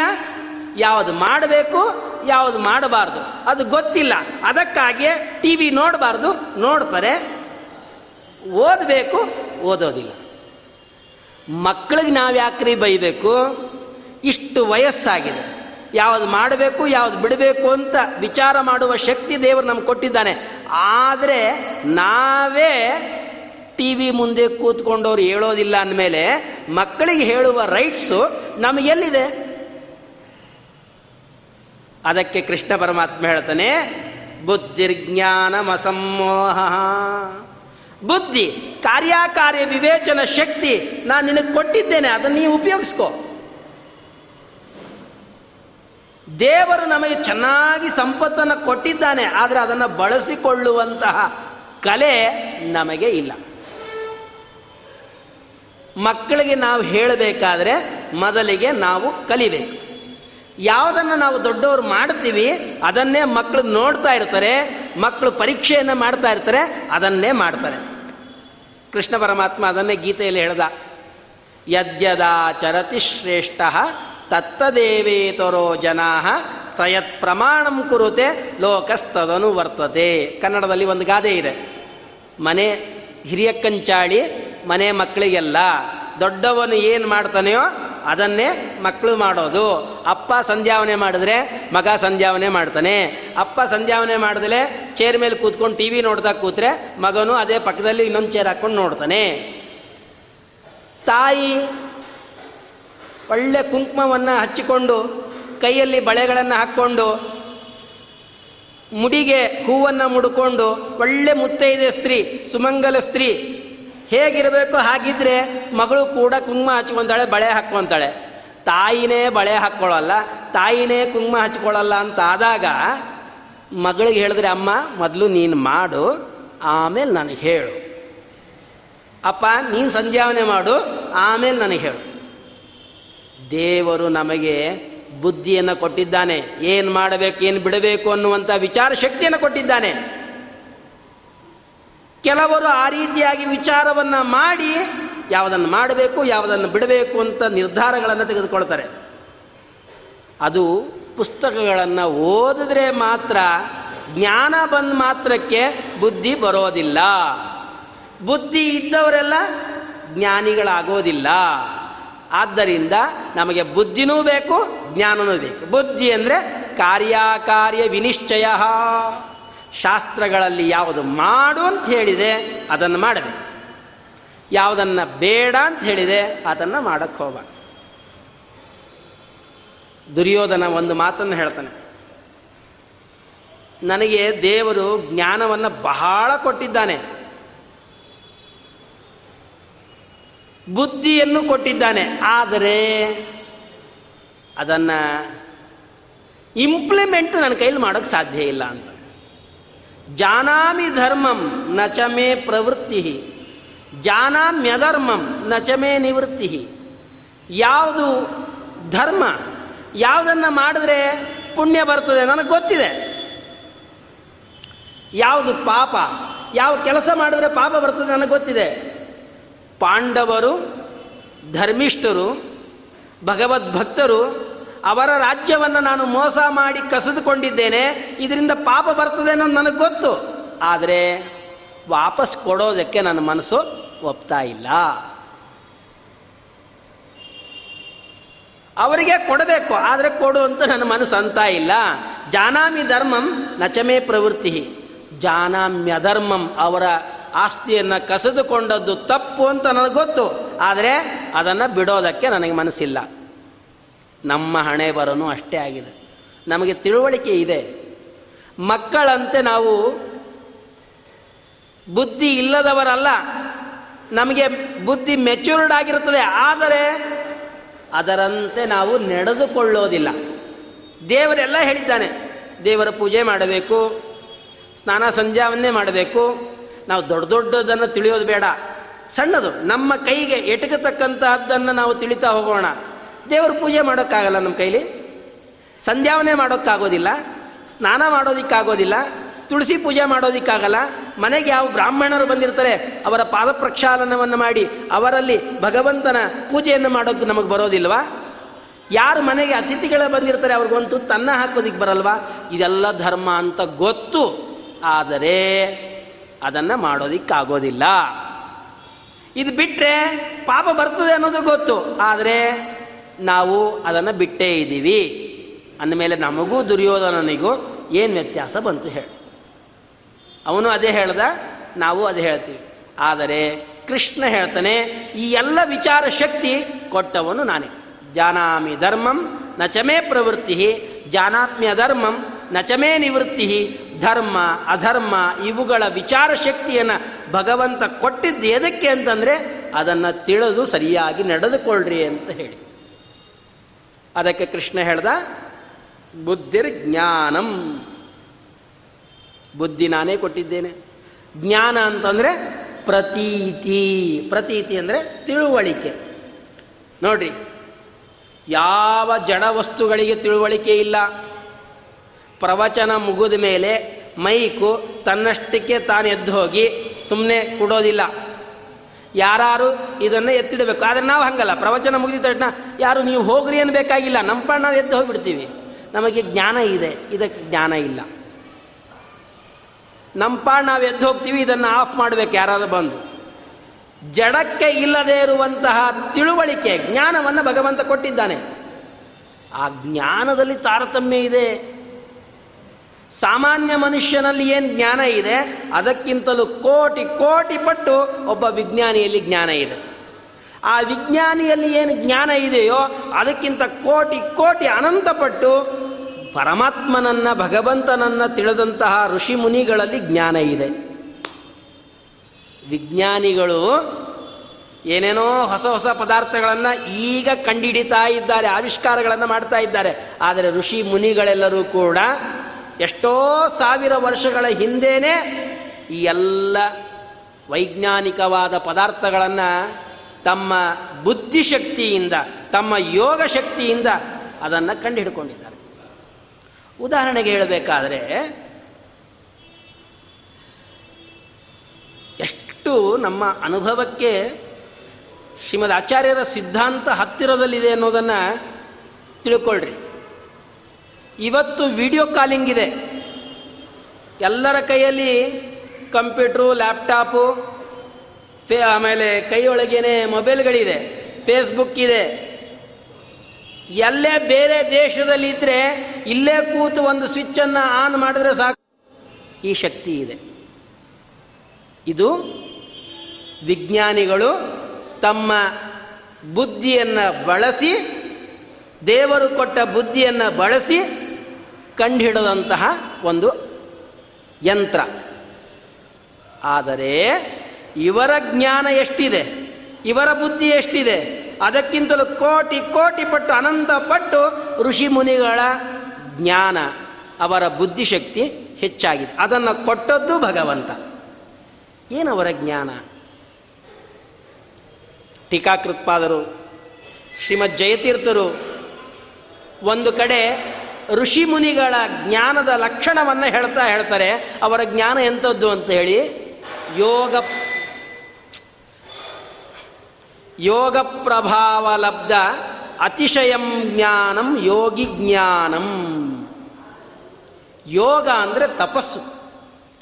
ನಿರಂತರವಾಗಿ ಒಂಟಿ ಕಾಲಲ್ಲಿ ನಿಂತ್ಕೊಂಡು ತರಗೆಲೆಗಳನ್ನು ತಿಂತ, ಸೂರ್ಯನನ್ನೇ ನೋಡ್ತಾ ಸೂರ್ಯನ ಕಿರಣಗಳನ್ನೇ ಆಹಾರವನ್ನಾಗಿ ಸೇವಿಸಿ ನೀರನ್ನು ಕುಡ್ಕೊಂಡು ಗಾಳಿಯನ್ನು ಕುಡ್ಕೊಂಡು ಹತ್ತಾರು ಸಾವಿರ ವರ್ಷಗಳ ಕಾಲ ಭಗವಂತನನ್ನು ತಪಸ್ಸೇನು ಮಾಡಿದ್ರು? ಆ ತಪಸ್ಸಿನ ಸಾಮರ್ಥ್ಯದಿಂದ ಅವರಿಗೆ ವಿಶೇಷವಾದ ಶಕ್ತಿ ಇದೆ. ಏನು? ಅಂತಂದರೆ ನಮ್ಮ ಕಣ್ಣಿಗೆ ಸಾಮಾನ್ಯವಾಗಿ ನಮ್ಮ ಕಣ್ಣು ಮುಂದೆ ಯಾರಿದ್ದಾರೆಯೋ ಅವರು ಮಾತ್ರ ಕಾಣಿಸ್ತಾರೆ. ಈ ಗೋಡೆಯಿಂದ ಅತ್ಲ ಕಡೆ ಇರೋರು ನಮ್ಮ ಕಣ್ಣಿಗೆ ಕಾಣಿಸೋದಿಲ್ಲ. ಅತ್ಲ ಕಡೆ ಇದ್ದವರೇ ನಮ್ಮ ಕಣ್ಣು ಕಾಣಿಸೋದಿಲ್ಲ ಅಂದಮೇಲೆ ಯಾವುದೋ ದೇಶದಲ್ಲಿರ್ತಕ್ಕಂಥವ್ರು ನಮ್ಮ ಕಣ್ಣಿಗೆ ಕಾಣಿಸೋಕೆ ಸಾಧ್ಯನಾ? ಇಲ್ಲ. ಆದರೆ ಋಷಿಗಳಿಗೆ, ಮುನಿಗಳಿಗೆ ಅವರ ತಪಸ್ಸಾಮರ್ಥ್ಯದಿಂದ ಏನು ಶಕ್ತಿ ಇದೆ ಅಂತಂದರೆ ಎಷ್ಟೇ ದೂರದಲ್ಲಿದ್ದರೂ ಕೂಡ ಆ ವ್ಯಕ್ತಿಗಳನ್ನು ಬರಿಗಣ್ಣಿನಿಂದ ನೋಡುವ ಸಾಮರ್ಥ್ಯ ಇದೆ. ಅವರು ವಿಡಿಯೋ ಕಾಲಿಂಗ್ ಮಾಡಬೇಕಾಗಿಲ್ಲ. ಚಾಟ್ ಮಾಡಬೇಕಾಗಿಲ್ಲ. ಕೂತ್ ಕಡೆನೇ ಬಹಳ ದೂರದಲ್ಲಿರ್ತಕ್ಕಂಥ ವ್ಯಕ್ತಿಗಳ ಜೊತೆಗೆ ಸಂಭಾಷಣೆ ಮಾಡುವಂಥ ಸಾಮರ್ಥ್ಯ ಭಗವಂತ ಇವತ್ತಲ್ಲ. ಹತ್ತಾರು ಸಾವಿರ ವರ್ಷಗಳ ಹಿಂದೆನೇ ಋಷಿ ಮುನಿಗಳಿಗೆ ಭಗವಂತ ಕೊಟ್ಟಿದ್ದಾನೆ. ನೋಡ್ರಿ, ನಮ್ಮ ಜ್ಞಾನ ದೊಡ್ಡದೋ, ಅವರ ಜ್ಞಾನ ದೊಡ್ಡದು. ಈ ವಿಡಿಯೋ ಕಾಲಿಂಗು ಯಾರ ಜೊತೆ ಮಾಡ್ಬೋದು? ಬದುಕಿರೋವ್ರ ಜೊತೆಗೆ ಮಾಡ್ಬೋದು ಅಷ್ಟೇ ಇನ್ನೂ ಯಾರು ಹುಟ್ಟಿಲ್ಲ. ಯಾರು ಈಗಾಗಲೇ ಹುಟ್ಟಿ ತಮ್ಮ ಎಲ್ಲ ಕೆಲಸಗಳನ್ನು ಮುಗಿಸಿಕೊಂಡು ಮೃತರಾಗಿದ್ದಾರೆ, ಅವರ ಜೊತೆಗೆ ವಿಡಿಯೋ ಕಾಲಿಂಗ್ ಮಾಡೋಕೆ ಸಾಧ್ಯ ಇಲ್ಲ. ತಾಳ್ರಪ್ಪ ನಮ್ಮ ತಂದೆ ಜೊತೆ ವಿಡಿಯೋ ಕಾಲಿಂಗ್ ಮಾಡ್ತೀನಿ ಅನ್ನಕ್ಕೆ ಬರ್ತೇನೆ. ಬರೋದಿಲ್ಲ. ಯಾರು ಇನ್ನು ಮುಂದೆ ಹುಟ್ಟೇ ಇಲ್ಲವೋ, ಓ ನನ್ನ ಮೊಮ್ಮಕ್ಕಳ ಜೊತೆಗೆ ವಿಡಿಯೋ ಕಾಲಿಂಗ್ ಮಾಡ್ತೀನಿ ಅನ್ನಕ್ಕೆ ಬರ್ತೇನೋ, ಬರೋದಿಲ್ಲ. ಆದರೆ ಋಷಿ ಮುನಿಗಳಿಗೆ ಅವರಿಗೆ ಅವರ ಜ್ಞಾನ ಅವರ ಬುದ್ಧಿಶಕ್ತಿ ಎಂಥದ್ದು ಅಂತಂದರೆ ಅತೀತ ಅನಾಗತವಾದ ವಸ್ತುಗಳನ್ನು ಕೂಡ ಬರಿಗಣ್ಣಿನಿಂದ ನೋಡುವ ಸಾಮರ್ಥ್ಯವನ್ನು ಅವರು ಪಡೆದಿರ್ತಾರೆ. ಅವರ ತಪಸ್ಸಾಮರ್ಥ್ಯದಿಂದ ಒಂದು ಪ್ರಸಂಗ ಶ್ರೀಮದ್ ಭಾಗವತದಲ್ಲಿ ಬರ್ತಕ್ಕಂಥದ್ದು. ಸುಯಜ್ಞ ಮಹಾರಾಜ. ಅವನನ್ನು ಯುದ್ಧದಲ್ಲಿ ಶತ್ರುಗಳೆಲ್ಲರೂ ಕೂಡ ಸೇರಿ ಅವನನ್ನು ಕೊಂದು ಬಿಟ್ಟಿರ್ತಾರೆ ಮೋಸದಿಂದ. ಅವನ ಹೆಂಡತಿ ಗರ್ಭಿಣಿ. ಅವಳು ಬ್ರಹ್ಮದೇವರನ್ನ ನಿಂದಿಸ್ತಾ ಹೇಳ್ತಾಳೆ, ಅಹೋ ವಿಧಾತ ತ್ವಮತೀವ ಬಾಲಿಶಃ. ನನ್ನ ಗಂಡನನ್ನು ಕಸಿದುಕೊಂಡಿದ್ದೀನಿ ನೀನು ನಾನೇನು ಮಾಡಬೇಕು ಅಂತ ದುಃಖವನ್ನು ಪಡ್ತಾ ಇರ್ತಾಳೆ ಆ ರಾಜನಿಗೆ ಮೊದಲಿಗೆ ಎಷ್ಟೋ ವರ್ಷದ ಕಾಲ ಮಕ್ಕಳೇ ಇರೋದಿಲ್ಲ. ಅಂಗಿರಸರು ಮತ್ತೆ ನಾರದರು ಅವನ ಅರಮನೆಗೆ ಬರ್ತಾರೆ. ಬರೋ ಸತ್, ಸತ್ಕಾರವನ್ನು ಮಾಡಿ ಅವನು ಕೇಳ್ಕೊಳ್ತಾನೆ, ನಮ್ಮ ಮಕ್ಕಳೇ ಇಲ್ಲಲ್ಲ. ಅದಕ್ಕೆ ಆಂಗಿರಸರು ಹೇಳ್ತಾರೆ, ಈ ಜನ್ಮದಲ್ಲಿ ಮಕ್ಕಳಿಲ್ಲಪ್ಪ ರಾಜ ನಿನಗೆ. ಅದಕ್ಕೋಸ್ಕರ ನೀನು ವಿಚಾರ ಮಾಡಬೇಡ. ಇಲ್ಲ ಹೇಗಾರು ಮಾಡಿ ಮಕ್ಕಳಾಗ. ಆಯಿತು, ಮಕ್ಕಳಾಗ್ತಾರೆ ನಮ್ಮ ತಪಶಕ್ತಿಯಿಂದ ನಿನಗೆ ಮಕ್ಕಳಾಗ್ತಾರೆ, ಆದರೆ ಆ ಮಗು ನಿನಗೆ ಸುಖವನ್ನು ಕೊಡ್ತದೆ, ದುಃಖವನ್ನು ಕೊಡ್ತದೆ. ಅದಕ್ಕೆ ರಾಣಿ ಹೇಳಲು ಮಕ್ಕಳಾದರೆ ಸಾಕು, ಅದು ದುಃಖನೂ ಕೊಡಲಿ ಸುಖನೂ ಕೊಡಲಿ ಪರವಾಗಿಲ್ಲ. ಆ ಮಗು ಹುಡ್ತು, ಒಂದು ತಿಂಗಳು ಇತ್ತು ಸತ್ತು ಹೋಯ್ತು ಆ ರಾಜನಿಗೆ ಒಬ್ರಲ್ಲ ಇಬ್ರಲ್ಲ ಒಂದು ಕೋಟಿ ಜನ ಹೆಂಡಂದ್ರಿದ್ರಂತೆ ಒಂದು ಕೋಟಿ ಜನ. ಯಾರಿಗೂ ಮಕ್ಕಳೇ ಇಲ್ಲ. ಪಟ್ಟದ ಮಹಿಷಿಗೆ ಮಗು ಆಯಿತು. ಆ ಮಗು ಆದ ಮೇಲೆ ರಾಜ ಆ ಪಟ್ಟ ಮಹಿಷಿ ಹತ್ರನೇ ಹೋಗ್ತಾ ಇದ್ದ. ಬೇರೆ ಹೆಂಡತಿಯರ ಹತ್ರ ಬರ್ತಾನೆ ಇರಲಿಲ್ಲ. ಆ ಎಲ್ಲ ಮಾತ್ಸರ್ಯದಿಂದ ಆ ಎಲ್ಲ ಹೆಂಡಂದಿರು ಸೇರಿ ಆ ಮಗುಗೆ ವಿಷವನ್ನು ಹಾಕಿ ಆ ಮಗುವನ್ನು ಕೊಂದೇ ಬಿಟ್ರು. ಆವಾಗ ರಾಜ, ಹೆಂಡತಿ ಇಬ್ಬರೂ ಕೂಡ ಅಳ್ತಾ ಇದ್ದಾರೆ. ಮತ್ತೆ ನಾರದರು, ಅಂಗೀರಸರರು ಬಂದರು. ಯಾಕೆ ಅಳ್ತಾ ಇದ್ದೀರಿ? ಇಲ್ಲ ಸ್ವಾಮಿ, ಹೀಗೆ ಮಗು ಸತ್ತೋಯ್ತು. ಅದಕ್ಕೆ ಅಳ್ತಾ ಇದ್ದೀವಿ. ಅದಕ್ಕೆ ಅಂಗೀರಸರು ಹೇಳಿದ್ರಂತೆ, ಮತ್ತೆ ನಾವು ಮೊದಲೇ ಹೇಳಿದ್ವೋ ಇಲ್ಲೋ? ನಿನಗೆ ಮಕ್ಕಳಿಲ್ಲ ಅಕಸ್ಮಾತ್ ನಿನಗೆ ಮಕ್ಕಳಾದರೂ ಕೂಡ ಆ ಮಗು ಸುಖವನ್ನು ಕೊಡ್ತದೆ, ದುಃಖವನ್ನು ಕೊಡ್ತದೆ. ಹೋಗಲಿ, ಈಗಾದರೂ ಏನು ಕಾಲ ಮಿಂಚಿಲ್ಲ. ಆ ಮಗುವನ್ನು ಕರೆಸ್ತೀವಿ, ಆ ಜೀವವನ್ನು ಕರೆಸ್ತೀವಿ. ಆ ಜೀವ ತಾನು ನಿಮ್ಮ ಹತ್ರ ಇರ್ತೀನಿ ಅಂತ ಒಪ್ಕೊಳ್ತು ಅಂತಂದರೆ ನಮ್ಮ ತಪಶಕ್ತಿಯನ್ನು ದಾರೆ ಎರೆದು ಆ ಮಗುವನ್ನು ನಿಯಂತ್ರ ಕೊಡಿಸ್ತೀವಿ. ಸರಿ, ತಮ್ಮ ತಪಶಕ್ತಿಯಿಂದ ಮೃತವಾದ ಜೀವವನ್ನು ತಾವು ಕರೆಸ್ತಾರೆ ಆವಾಗ ಆ ಮಗು ಹೇಳ್ತದೆ ನಿಮ್ಮಂಥ ತಂದೆ ತಾಯಿಗಳು ಎಷ್ಟು ಜನರು ಆಗೋದ್ರು ನನಗೆ, ಈ ಸಂಸಾರ ಸಾಕಾಗಿ ಹೋಗಿದೆ. ದೇವರ ಅನುಗ್ರಹವನ್ನು ಮಾಡಿ, ಈ ಜನ್ಮವನ್ನು ಮುಗಿಸಿದ್ದಾನೆ, ನಾನು ನಿಮ್ಮ ಹತ್ರ ಬರೋದಿಲ್ಲ ಅಂತ ಹೇಳಿಬಿಡ್ತು ಯಾಕೆ ಹೇಳಿದೆ ಅಂತಂದರೆ, ಋಷಿಗಳಿಗೆ, ಮುನಿಗಳಿಗೆ ಸತ್ತವರ ಜೊತೆಯಲ್ಲಿಯೂ ಮಾತನಾಡುವಂಥ ಶಕ್ತಿ ಇದೆ. ಇನ್ನು ಹುಟ್ಟದೇ ಇರತಕ್ಕಂಥ ವ್ಯಕ್ತಿಗಳ ಜೊತೆಯಲ್ಲಿಯೂ ಮಾತನಾಡುವ ಸಾಮರ್ಥ್ಯ ಇದೆ. ಆದರೆ ವಿಜ್ಞಾನಿಗಳಿಗೆ ಆ ಸಾಮರ್ಥ್ಯ ಇಲ್ಲ, ಆ ಜ್ಞಾನ ಇಲ್ಲ, ಆ ಬುದ್ಧಿವಂತಿಕೆ ಇಲ್ಲ.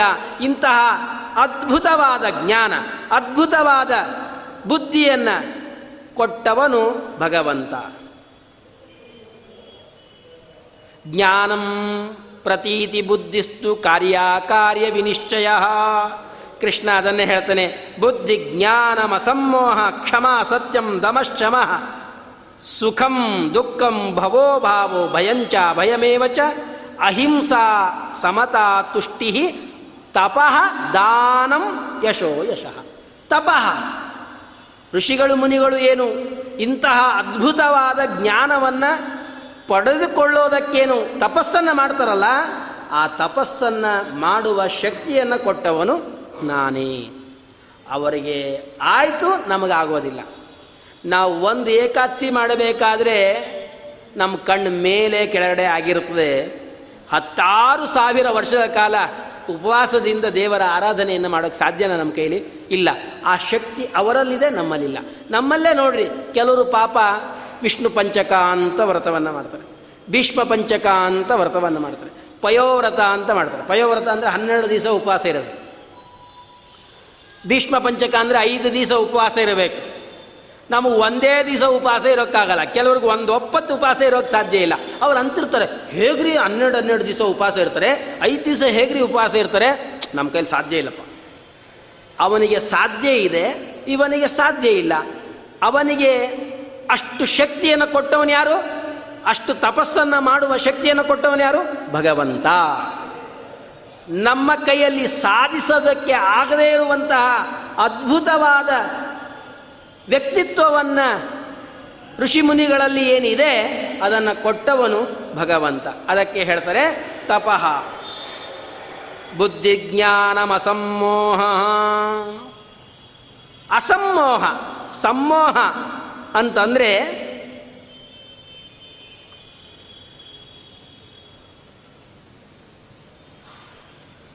ಯಾವುದರ ಬಗ್ಗೆಯೂ ಕೂಡ ಅತಿಯಾದ ಮೋಹ ನನ್ನದು ಅನ್ನುವಂತಹ ಅಭಿಮಾನ ಇರಬಾರ್ದು.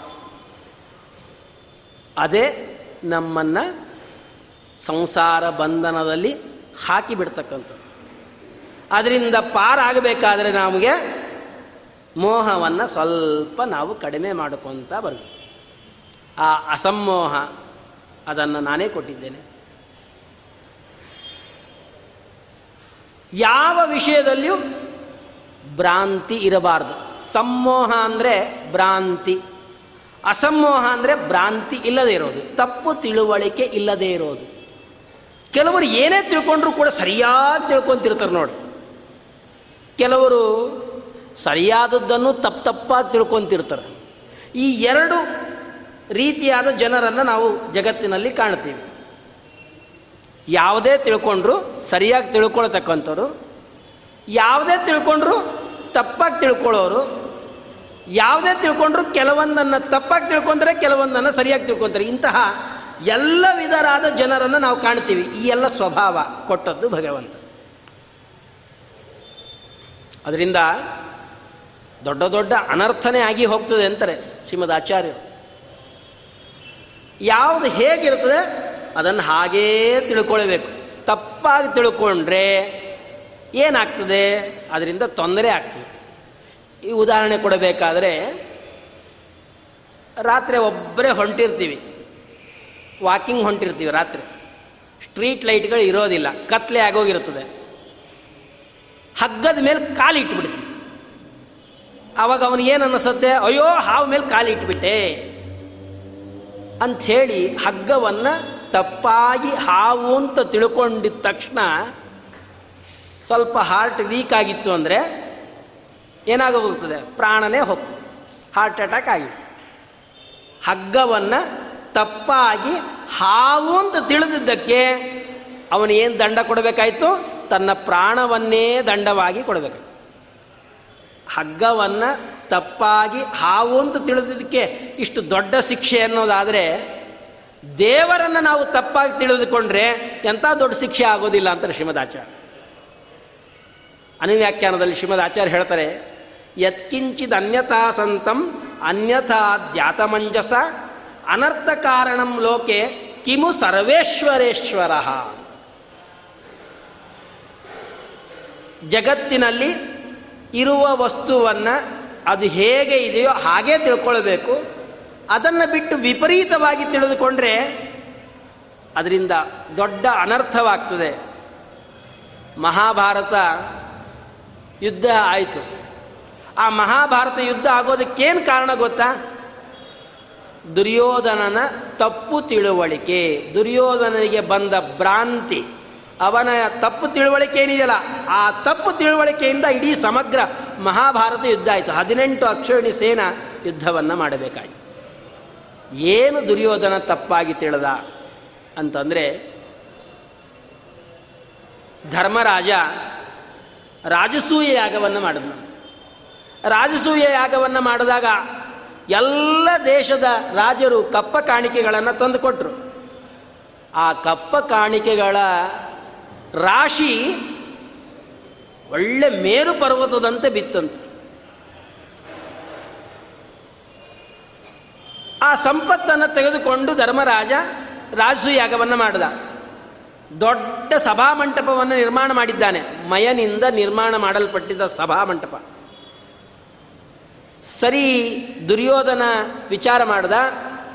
ಧರ್ಮರಾಜ ರಾಜಸೂಯಾಗವನ್ನು ಮಾಡ್ತಾ ಇದ್ದಾನೆ ಅಂದರೆ ಹೇಗಿರಬಹುದು? ನೋಡ್ಕೊಂಬರೋಣ ಅಂತ ಹೊರಟ.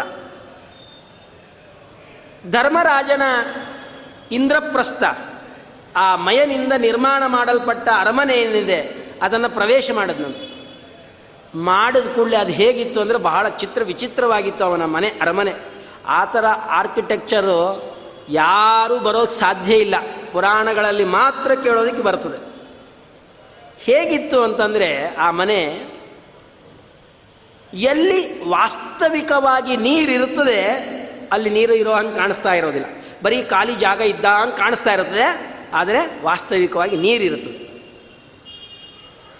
ಎಲ್ಲಿ ನೀರಿರೋದಿಲ್ಲ, ಅಲ್ಲಿ ನೀರಿದ್ದಂಗೆ ಕಾಣಿಸ್ತಾ ಇರ್ತದೆ. ಸ್ಫಟಿಕ ಮಣಿಗಳಿಂದ ಆ ಗೋಡೆಯನ್ನು ಮಾಡಿದ್ರಿಂದ ಹೆಂಗೆ ಕಾಣಿಸ್ತಾ ಇರ್ತದೆ ಅಂತಂದರೆ ನೀರಿಲ್ಲೇನೋ ಅಂತ ಕಾಣಿಸ್ತಾ ಇರುತ್ತೆ, ವಾಸ್ತವಿಕ ನೀರಿರುತ್ತೆ.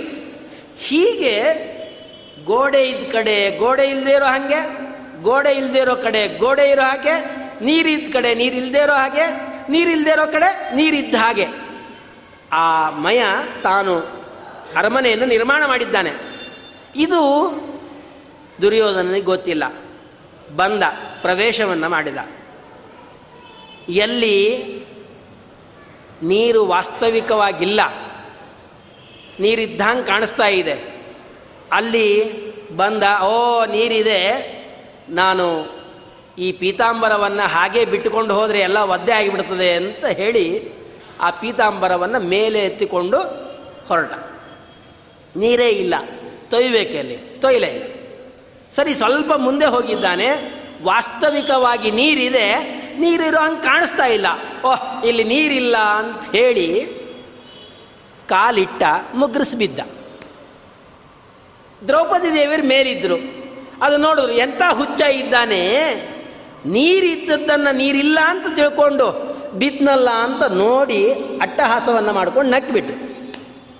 ಅದೇ ದುರ್ಯೋಧನ ತಲೆ ಒಳಗೆ ಬಂತು. ಹಾಗಾದರೆ ಈ ದ್ರೌಪದಿಯ ಮಾನಭಂಗವನ್ನು ನಾನು ಮಾಡಬೇಕು. ಧರ್ಮರಾಜಾದಿಗಳ ಸಂಪತ್ತನ್ನು ಕಸ್ಕೊಳ್ಬೇಕು. ಇದೇ ಇಡೀ ಮಹಾಭಾರತ ಯುದ್ಧಕ್ಕೆ ಕಾರಣ ಆಯಿತು. ದ್ರೌಪದಿಯ ನಗು ಮಹಾಭಾರತಕ್ಕೆ ಕಾರಣ ಅಲ್ಲ, ಈ ಯಾವ ದುರ್ಯೋಧನನ ತಪ್ಪು ತಿಳುವಳಿಕೆ ಮಹಾಭಾರತಕ್ಕೆ ಕಾರಣ. ಒಬ್ಬ ತಪ್ಪು ತಿಳಿದದ್ದಕ್ಕಾಗಿ ಅವನು ತನ್ನ ತಲೆದಂಡ ಕೊಡಬೇಕಾಗಲಿಲ್ಲ. ಅವನ ಒಂದು ತಪ್ಪು ತಿಳುವಳಿಕೆಗಾಗಿ ತನ್ನ ತೊಂಬತ್ತೊಂಬತ್ತು ಜನ ತಮ್ಮಂದ್ರೇನಿದ್ರು ಅವರದೆಲ್ಲರ ತಲೆದಂಡವನ್ನು ಕೊಟ್ಟ. ತನ್ನನ್ನು ನಂಬಿ ಬಂದಂತಹ ಹನ್ನೊಂದು ಅಕ್ಷಯಣಿ ಸೇನೆಯ ತಲೆದಂಡವನ್ನು ಕೊಡಬೇಕಾಯ್ತು. ದ್ರೋಣಾಚಾರ್ಯರು, ಅಶ್ವತ್ಥಾಮಾಚಾರ್ಯರು, ಕೃಪಾಚಾರ್ಯರು, ಕರ್ಣ, ಶಲ್ಯ, ದುಶ್ಯಾಸನ ಇವರೆಲ್ಲರೂ ಕೂಡ ದುರ್ಯೋಧನನು ತಿಳಿದ ತಪ್ಪು ತಿಳುವಳಿಕೆಗಾಗಿ ಎಲ್ಲರೂ ತಮ್ಮ ಪ್ರಾಣವನ್ನೇ ಕೊಡಬೇಕಾಯಿತು. ಅಂದ ಮೇಲೆ ಸರ್ವೋತ್ತಮನಾದ, ಸರ್ವಶಕ್ತನಾದಂಥ ಅನಂತ ಕಲ್ಯಾಣ ಗುಣ ಪರಿಪೂರ್ಣನಾದ ಭಗವಂತನನ್ನ ನಾವು ತಪ್ಪಾಗಿ ತಿಳಿದ್ರೆ ಆ ದೇವರಲ್ಲಿ ಯಾವ ಗುಣ ಇಲ್ಲ. ದೇವರು ಸಕಲ ದೋಷಗಳಿಂದ ಕೂಡಿದ್ದಾನೆ ಅಂತ ಹೀಗೆ ದೇವರನ್ನು ತಪ್ಪಾಗಿ ತಿಳಿದ್ರೆ ದೇವರು ನಮ್ಮನ್ನು ಎಲ್ಲಿ ಹಾಕೋದಿಲ್ಲ? ಅದಕ್ಕೆ ಶ್ರೀಮದ್ ಆಚಾರ್ಯ ಹೇಳ್ತಾರೆ ಎತ್ರ ನೈವೋತ್ತಿತಿ ಕ್ವಚಿತ, ನಮ್ಮನ್ನು ಎಲ್ಲಿ ಹಾಕ್ತಾನೆ ಅಂದರೆ ಅಂದನ್ ತಮಸ್ಸಿಗೆ ಹಾಕಿಬಿಡ್ತಾನಂತೆ. ನಾವು ಎಷ್ಟೇ ಇಚ್ಛಣಿಕೆಯನ್ನು ಇಟ್ಕೊಂಡ್ರು, ಎಷ್ಟೇ ಏಣಿಯನ್ನು ಹಾಕಿದ್ರು ಕೂಡ ಮೇಲೆ ಹತ್ತಿ ಬರೋದಕ್ಕೆ ಸಾಧ್ಯನೇ ಇಲ್ಲ. ಅಂತಹ ಅನ್ನನ್ ತಮಸ್ಸಿನಲ್ಲಿ ಹಾಕಿಬಿಡ್ತಾನೆ. ಆದ್ದರಿಂದ ಅಸಮ್ಮೋಹ ಜಗತ್ತಿನ ಯಾವ ವಸ್ತುಗಳ ಬಗ್ಗೆನೂ ನಮಗೆ ತಪ್ಪು ತಿಳುವಳಿಕೆ ಮಾಡಿಕೊಳ್ಳಬಾರದು. ದೇವರ ಬಗ್ಗೆ ತಪ್ಪು ತಿಳುವಳಿಕೆ ಮಾಡಿಕೊಳ್ಳಬಾರದು. ನಮಗಿಂತಲೂ ಹಿರಿಯರು, ತಂದೆ ತಾಯಿಗಳ ಬಗ್ಗೆ ನಾವು ತಪ್ಪು ತಿಳಿಯಬಾರದು. ಗುರುಗಳ ಬಗ್ಗೆ ತಪ್ಪು ತಿಳಿಯಬಾರದು. ತಪ್ಪು ತಿಳಿದೇ ಇರೋದೇನಿದೆಯಲ್ಲ, ಅದು ಭಗವಂತ ಕೊಟ್ಟ ಗುಣ. ಬುದ್ಧಿ ಜ್ಞಾನಂ ಅಸಮ್ಮೋಹ ಕ್ಷಮಾ. ನಿನ್ನ ಹೆಸರೇನು? ಕ್ಷಮಾ ತಾನೆ? ಕ್ಷಮ. ಕ್ಷಮ ಅಂದರೆ ಇದು ದೊಡ್ಡ ಗುಣ ನೋಡ್ರಿ. ಕ್ಷಮಯ ದರಿತ್ರಿ ಅಂತ ಕರೀತಾರೆ ಭೂಮಿಯನ್ನ. ಯಾಕೆ ಅಂದರೆ ಭೂಮಿಯಲ್ಲಿರತಕ್ಕಂಥ ಕ್ಷಮಾ ಗುಣ ಜಗತ್ನಲ್ಲಿ ಇನ್ಯಾವುದರಲ್ಲೂ ಇಲ್ಲ. ಕನ್ನಡದಲ್ಲಿ ಒಂದು ಗಾದೆ ಇದೆ, ತಾಳಿದವನು ಬಾಳಿಯಾನು. ತಾಳ್ಮೆ. ಅದಕ್ಕೆ ದಾಸರಾಯರು ಹೇಳೋದು, ತಾಳುವಿಕೆಗಿಂತನ್ಯ ತಪವು ಉಂಟೆ. ದೊಡ್ಡ ತಪಸ್ಸು ಯಾವುದು ಅಂದರೆ ತಾಳ್ಮೆ. ಕೆಲವರಿಗೆ ಎಷ್ಟು ತಾಳ್ಮೆ ಇರ್ತದೆ ಅಂದರೆ ಬಹಳ ತಾಳ್ಮೆ ಇರ್ತದೆ. ತಾಳ್ತಾರೆ ತಾಳ್ತಾರೆ ತಾಳ್ತಾರೆ, ತಡ್ಕೊಳ್ತಾರೆ ತಡ್ಕೊಳ್ತಾರೆ ತಡ್ಕೊಳ್ತಾರೆ. ಎಷ್ಟು ತಡ್ಕೊಳ್ತಾರೆ? ಭೂದೇವಿನೇ ನೋಡ್ರಿ. ನಾವು ಭೂದೇವಿಯ ಮೇಲೆ ಮಲಮೂತ್ರಗಳನ್ನು ವಿಸರ್ಜನೆ ಮಾಡ್ತೀವಿ. ಅನೇಕ ವಿಧವಾದ ಕೆಟ್ಟ ಕೆಲಸಗಳನ್ನು ಮಾಡ್ತೀವಿ. ಆದರೆ ತಾಯಿ ನಮ್ಮ ಮೇಲೆ ಕೋಪಕ್ಕೆ ಬರೋದಿಲ್ಲ. ಎಲ್ಲವನ್ನೂ ಸಹನೆ ಮಾಡ್ತಾಳೆ. ಈ ಕ್ಷಮಾಗುಣ. ಮನುಷ್ಯನಲ್ಲಿ ಏನು ಕ್ಷಮಾಗುಣ ಇದೆ? ತಂದೆ ತಾಯಿಗಳು, ಮಕ್ಕಳು ಏನೇ ತಪ್ಪು ಮಾಡಿದ್ರು ಕೂಡ ಆ ಮಕ್ಕಳು ಮಾಡಿದ ತಪ್ಪನ್ನು ಹೊಟ್ಟೆ ಒಳಗೆ ಹಾಕ್ಕೊಂಡು ಆ ಮಕ್ಕಳ ಹೊಟ್ಟೆಗೆ ದಯೆಯಿಂದ ಮೃಷ್ಟಾನ್ನವನ್ನು ತಂದೆ ತಾಯಿಗಳು ಉಣಿಸ್ತಾರೆ. ತಪ್ಪು ಮಾಡಿದ್ದೆಲ್ಲ ತಮ್ಮ ಹೊಟ್ಟೆ ಒಳಗೆ ಹಾಕ್ಕೊಳ್ತಾರೆ. ಆ ಮಕ್ಕಳು ಹೊಟ್ಟೆಗೆ, ತಮ್ಮ ಹೊಟ್ಟೆ ಬಟ್ಟೆ ಕಟ್ಟಿ ಆ ಮಕ್ಕಳಿಗೆ ಹೊಟ್ಟೆಗೆ ಹಾಕ್ತಾರೆ. ಇಂತಹ ಕ್ಷಮಾಗುಣ ತಂದೆ ತಾಯಿಗಳಲ್ಲಿ ಏನಿದೆ? ಗುರು ಹಿರಿಯರಲ್ಲಿ ಏನಿದೆ? ದೇವರಲ್ಲಿ ಏನಿದೆ? ದೇವರಲ್ಲಿ ಇಲ್ಲದ್ದು ನಮ್ಮಲ್ಲಿ ಬರೋಕ್ಕೆ ಸಾಧ್ಯ ಇಲ್ಲ. ದೇವರು ಕ್ಷಮಾ ಸಮುದ್ರ. ಗುರುಗಳು ಕ್ಷಮಾ ನದಿಗಳು. ನಮ್ಮ ತಂದೆ ತಾಯಿಗಳಲ್ಲಿ ಏನಾದ್ರು ಕ್ಷಮಾಗುಣ ಬಂದಿತ್ತು ಅಂದರೆ ಆ ದೇವರು ಗುರುಗಳಲ್ಲಿ ಇರುವಂತಹ ಕ್ಷಮಾ ಗುಣದ ಲೇಷ ಲೇಷ ಒಂದು ಬಿಂದು ಅವರಲ್ಲಿ ಬಂದಿದೆ. ಈ ಕ್ಷಮಾಗುಣವನ್ನು ಕೊಟ್ಟವನು ಯಾರು ಅಂದರೆ ಭಗವಂತ. ಬುದ್ಧಿ ಜ್ಞಾನಂ ಅಸಮ್ಮೋಹ ಕ್ಷಮ. ಸತ್ಯಂ. ಇದು ದೊಡ್ಡ ತಪಸ್ಸಿದು. ಸತ್ಯವನ್ನೇ ಮಾತಾಡೋದು. ಇಡೀ ಜೀವನದಲ್ಲಿ ದೊಡ್ಡ ತಪಸ್ಸು. ಇಡೀ ಜೀವನದಲ್ಲಿ ನಾವೇನಾದ್ರು ಸಾಧನೆಯನ್ನು ಮಾಡೀವಿ ಅಂದರೆ ಅದೇನು ಗೊತ್ತಾ? ಸತ್ಯವನ್ನೇ ಮಾತಾಡೋದೇನಿದೆಯಲ್ಲ, ಇಡೀ, ಇದು ಇಡೀ ಜೀವನದ ದೊಡ್ಡ ಸಾಧನೆ ಅಂತಾರೆ ಸತ್ಯ ಹರಿಶ್ಚಂದ್ರ. ಸತ್ಯವನ್ನು ಮಾತನಾಡೋದಕ್ಕೆ, ಸತ್ಯದಿಂದ ನಡೆದುಕೊಳ್ಳೋದಕ್ಕೆ ಪ್ರಸಿದ್ಧನಾದ ರಾಜ ಸತ್ಯ ಹರಿಶ್ಚಂದ್ರ. ಇಡೀ ಜೀವನದಲ್ಲಿ ಸತ್ಯವನ್ನೇ ನಡೆಸಿದ. ಹಾಗೆ ನಾವು ಸತ್ಯವನ್ನೇ ಮಾತಾಡಬೇಕಂತೆ. ಸಜ್ಜನರೇನಿದ್ದಾರೆ, ಜ್ಞಾನಿಗಳೇನಿದ್ದಾರೆ ಅವರು ಎಂದಿಗೂ ಕೂಡ ಸುಳ್ಳನ್ನು ಮಾತನಾಡೋದಿಲ್ಲ. ಸೋನೃತಾತ್ ಅತಿ ವಿಹ್ವಲಹ. ಶ್ರೀಮದ್ ಭಾಗವತ ದಶಮಸ್ಕಂದದಲ್ಲಿ ವಸುದೇವ ತನ್ನ ಮಕ್ಕಳನ್ನು ಕಂಸನಿಗೆ ಒಪ್ಪಿಸ್ತಾನೆ. ಕೀರ್ತಿಮಂತಂ ಪ್ರಥಮಜಂ. ವಸುದೇವ ದೇವಕಿಯರಿಗೆ ಮೊದಲಿಗೆ ಹುಟ್ಟಿದ ಮಗ ಅವನು ಕೀರ್ತಿಮಂತ. ಅವನನ್ನು ಹುಟ್ಟಿದ ಕೂಡಲೇ ಕಂಸನಿಗೆ ತೆಗೆದುಕೊಂಡು ಹೋಗಿ ಕೊಡ್ತಾನೆ. ಯಾಕೆ ಕೊಟ್ಟ? ಅದಕ್ಕೆ ವೇದವ್ಯಾಸ ದೇವರ ಕಾರಣವನ್ನೇ ಹೇಳ್ತಾರೆ. ಕಂಸನಿಗೆ ಯಾರ ಭಯ ಇತ್ತು? ಕೃಷ್ಣನ ಭಯ ಇತ್ತು. ಹೊರತು ಮೊದಲೇ ಮಗು ಭಯ ಇರಲಿಲ್ಲ. ಆ ಮೊದಲೇ ಮಗುವಿನಿಂದ ಭಯ ಇಲ್ಲದೇ ಇದ್ಮೇಲೆ ಕಂಸನಿಗೆ ಮೊದಲೇ ಮಗುವನ್ನು ತೆಗೆದುಕೊಂಡು ಯಾಕೆ ಕೊಟ್ಟ? ವಸುದೇವ ಅಂತಂದರೆ ಅದಕ್ಕೆ ವೇದವ್ಯಾಸ ದೇವರು ಉತ್ತರ ಕೊಟ್ಟರು ಸೋನೃತಾತ್ ಅತಿ ವಿಹ್ವಲಹ. ಎಲ್ಲಿ ನಾನು ನನ್ನ ಮಗುವನ್ನು ಕಂಸನಿಗೆ ಕೊಡದೇ ಇದ್ದರೆ ನಾನು ಸುಳ್ಳು ಹೇಳ್ದಂಗೆ ಆಗ್ತದೆಯೋ ಅನ್ನೋ ಭಯದಿಂದ ಹೋಗಿ ಮಗುವನ್ನು ಕೊಟ್ಟನಂತೆ ಏನು ಸುಳ್ಳು ಹೇಳ್ದಂಗೆ ಆಗ್ತಿತ್ತು ಅಂತಂದರೆ ದೇವಕಿಯನ್ನು ಕಂಸನಿಂದ ಬಿಡಿಸಿಕೊಳ್ಳುವ ಸಂದರ್ಭದಲ್ಲಿ ವಸುದೇವ ಒಂದು ಮಾತು ಹೇಳಿದ್ದ. ಸಮರ್ಪಯಿಷ್ಯ ಅಸ್ಯಾಹ ಯತಸ್ತೆ ಭಯಮುತ್ತಿತಂ. ಇವಳಲ್ಲಿ ಹುಟ್ಟಿದ ಮಕ್ಕಳಿಂದ ತಾನೇ ನಿನಗೆ ಭಯ. ಆದ್ದರಿಂದ ಇವಳಲ್ಲಿ ಯಾವ ಮಕ್ಕಳು ಹುಟ್ಟುತ್ತದೆ, ಆ ಎಲ್ಲ ಮಕ್ಕಳನ್ನು ನಾನು ನಿನಗೆ ಕೊಟ್ಟು ಬಿಡ್ತೀನಿ, ಇವಳನ್ನು ಬಿಟ್ಟು ಬಿಡು ಅಂತ ಕೇಳಿದ್ದ. ಹಾಗಾಗಿ ವಸುದೇವ ಕಂಸನಿಗೆ ಇವಳಲ್ಲಿ ಹುಟ್ಟಿದ ಎಲ್ಲ ಮಕ್ಕಳನ್ನು ನಿನಗೆ ಒಪ್ಪಿಸ್ತೀನಿ ಅಂತ ಮಾತು ಕೊಟ್ಟಿದ್ದ, ಆ ಮಾತಿಗೆಯಲ್ಲಿ ನಾನು ತಪ್ಪಾಗಿ ನಡ್ಕೊಳ್ತೀನೋ, ಸುಳ್ಳನ್ನು ಹೇಳ್ದಂಗೆ ಆಗ್ತದೆಯೋ ಸತ್ಯವನ್ನು ಬಿಟ್ಟಂಗೆ ಆಗ್ತದೆಯೋ ಅನ್ನೋ ಭಯದಿಂದ ತನ್ನ ಮಗುವನ್ನು ತೆಗೆದುಕೊಂಡು ಕೊಟ್ಟ ಅಂತಾರೆ ವೇದವ್ಯಾಸ ಅಂದರೆ ಹಿಂದಿನ ರಾಜ ಮಹಾರಾಜರಲ್ಲಿ, ಬ್ರಾಹ್ಮಣರಲ್ಲಿ ಭಾಳ ಹಿಂದೆ ಹೋಗೋದು ಬೇಕಾಗಿಲ್ಲ. ನಮ್ಮ ಹಿರಿಯರು ನಮ್ಮ ಅಜ್ಜಂದ್ರೋ, ಮುತ್ತಂಜದ್ರೋ, ಅವರ ಕಾಲದಲ್ಲಿಯೇ ಸುಳ್ಳು ಹೇಳೋದಕ್ಕೆ ಎಲ್ಲರೂ ಹೆದರ್ತಾ ಇದ್ರು. ಸತ್ಯವನ್ನು ಬಹಳ ಧೈರ್ಯದಿಂದ ಹೇಳ್ತಾ ಇದ್ರು. ಈಗ ಉಲ್ಟಾ ಆಗಿದೆ. ಸುಳ್ಳು ಹೇಳೋದಕ್ಕೆ ನಮ್ಗೆ ಯಾವ ಭಯನೇ ಇಲ್ಲ. ಲೀಲಾಜಾಲವಾಗಿ, ಅನಾಯಾಸವಾಗಿ ಬಾಯಿಂದ ಸುಳ್ಳು ಬರ್ತಾನೇ ಇರ್ತದೆ.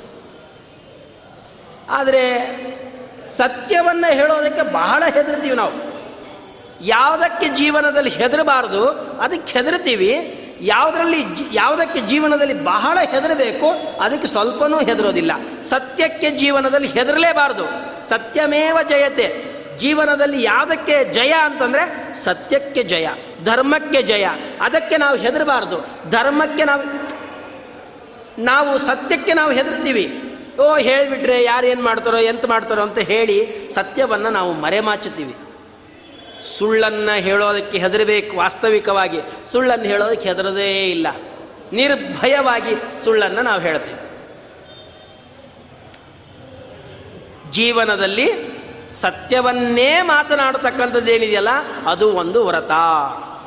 ಅದಕ್ಕೆ ಉಪನಿಷತ್ ಹೇಳ್ತು, ಮಾತೃದೇವೋ ಭವ, ಪಿತೃದೇವೋ ಭವ ಅಂತ ಹೇಳಬೇಕಾದಾಗ, ಸತ್ಯಂ ವದ ಧರ್ಮಂಚರ ಸತ್ಯವನ್ನು ಮಾತನಾಡು, ಧರ್ಮದ ಕೆಲಸಗಳನ್ನು ಮಾಡು. ನೋಡ್ರಿ, ಉಪನಿಷತ್ತು ನಮಗೇನು ಸಂದೇಶವನ್ನು ಕೊಡ್ತದೆ? ಇದು ಒಂದು ದೊಡ್ಡ ವ್ರತ, ಇದು ಒಂದು ದೊಡ್ಡ ತಪಸ್ಸು. ಯಾವುದು? ಸತ್ಯವನ್ನೇ ಮಾತನಾಡ್ತಕ್ಕಂಥದ್ದು. ಸತ್ಯ ಅಂದರೆ ಏನು? ನೋಡಿದ್ದನ್ನು ನೋಡದಾಗೆ ಹೇಳ್ತಕ್ಕಂಥ ಸತ್ಯ ಅಲ್ಲ. ಹಾಗಾದರೆ ಯಾವುದು ಸತ್ಯ ಅಂತಂದರೆ ಶ್ರೀಮದ್ ಆಚಾರ್ಯರು ಹೇಳ್ತಾರೆ, ಯತ್ ಸತಾಂ ಹಿತಮತ್ಯಂತಂ ತತ್ ಸತ್ಯಮಿತಿ ಗೀಯತೆ.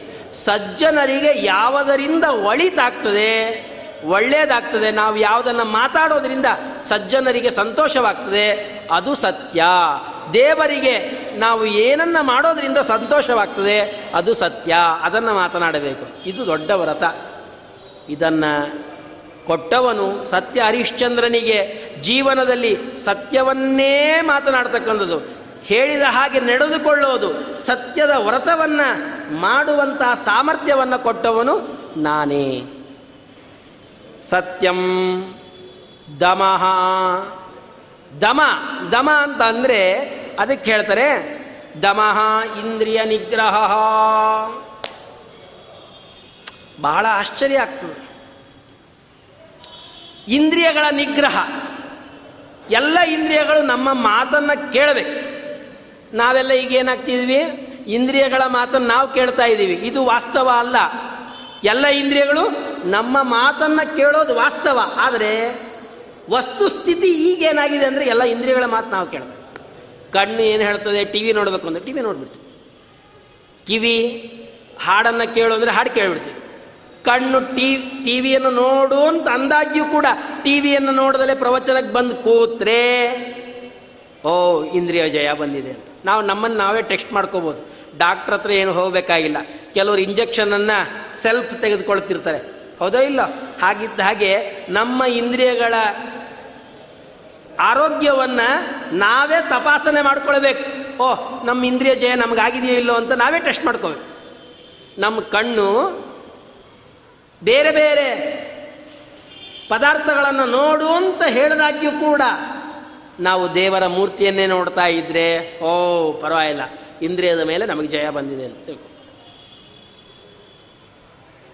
ಕಿವಿ ಬೇರೆ ಬೇರೆ ನನಗೆ ಕೇಳು ಅಂತ ಅಂತ ಇರಬೇಕಾದಾಗ್ಯೂ ಕೂಡ ದೇವರ ಕಥೆಗಳನ್ನೇ ನಮ್ಮ ಕಿವಿಗಳು ಕೇಳ್ತಾ ಇದ್ರೆ, ಓ, ನಮಗೆ ಇಂದ್ರಿಯ ಜಯ ಬಂದಿದೆ ಅಂತ ತಿಳ್ಕೋಬೋದು ಮನಸ್ಸು ಬೇರೆ ಬೇರೆ ಕಡೆ ಓಡ್ ಹೋಗ್ತಿದ್ರು ಕೂಡ ದೇವರ ಕಡೆಗೆ ಮನಸ್ಸು ಹೋಗ್ತಾ ಇದ್ರೆ, ಓ, ನಮಗೆ ಇಂದ್ರಿಯ ಜಯ ಬಂದಿದೆ ಅಂತ ತಿಳ್ಕೋ.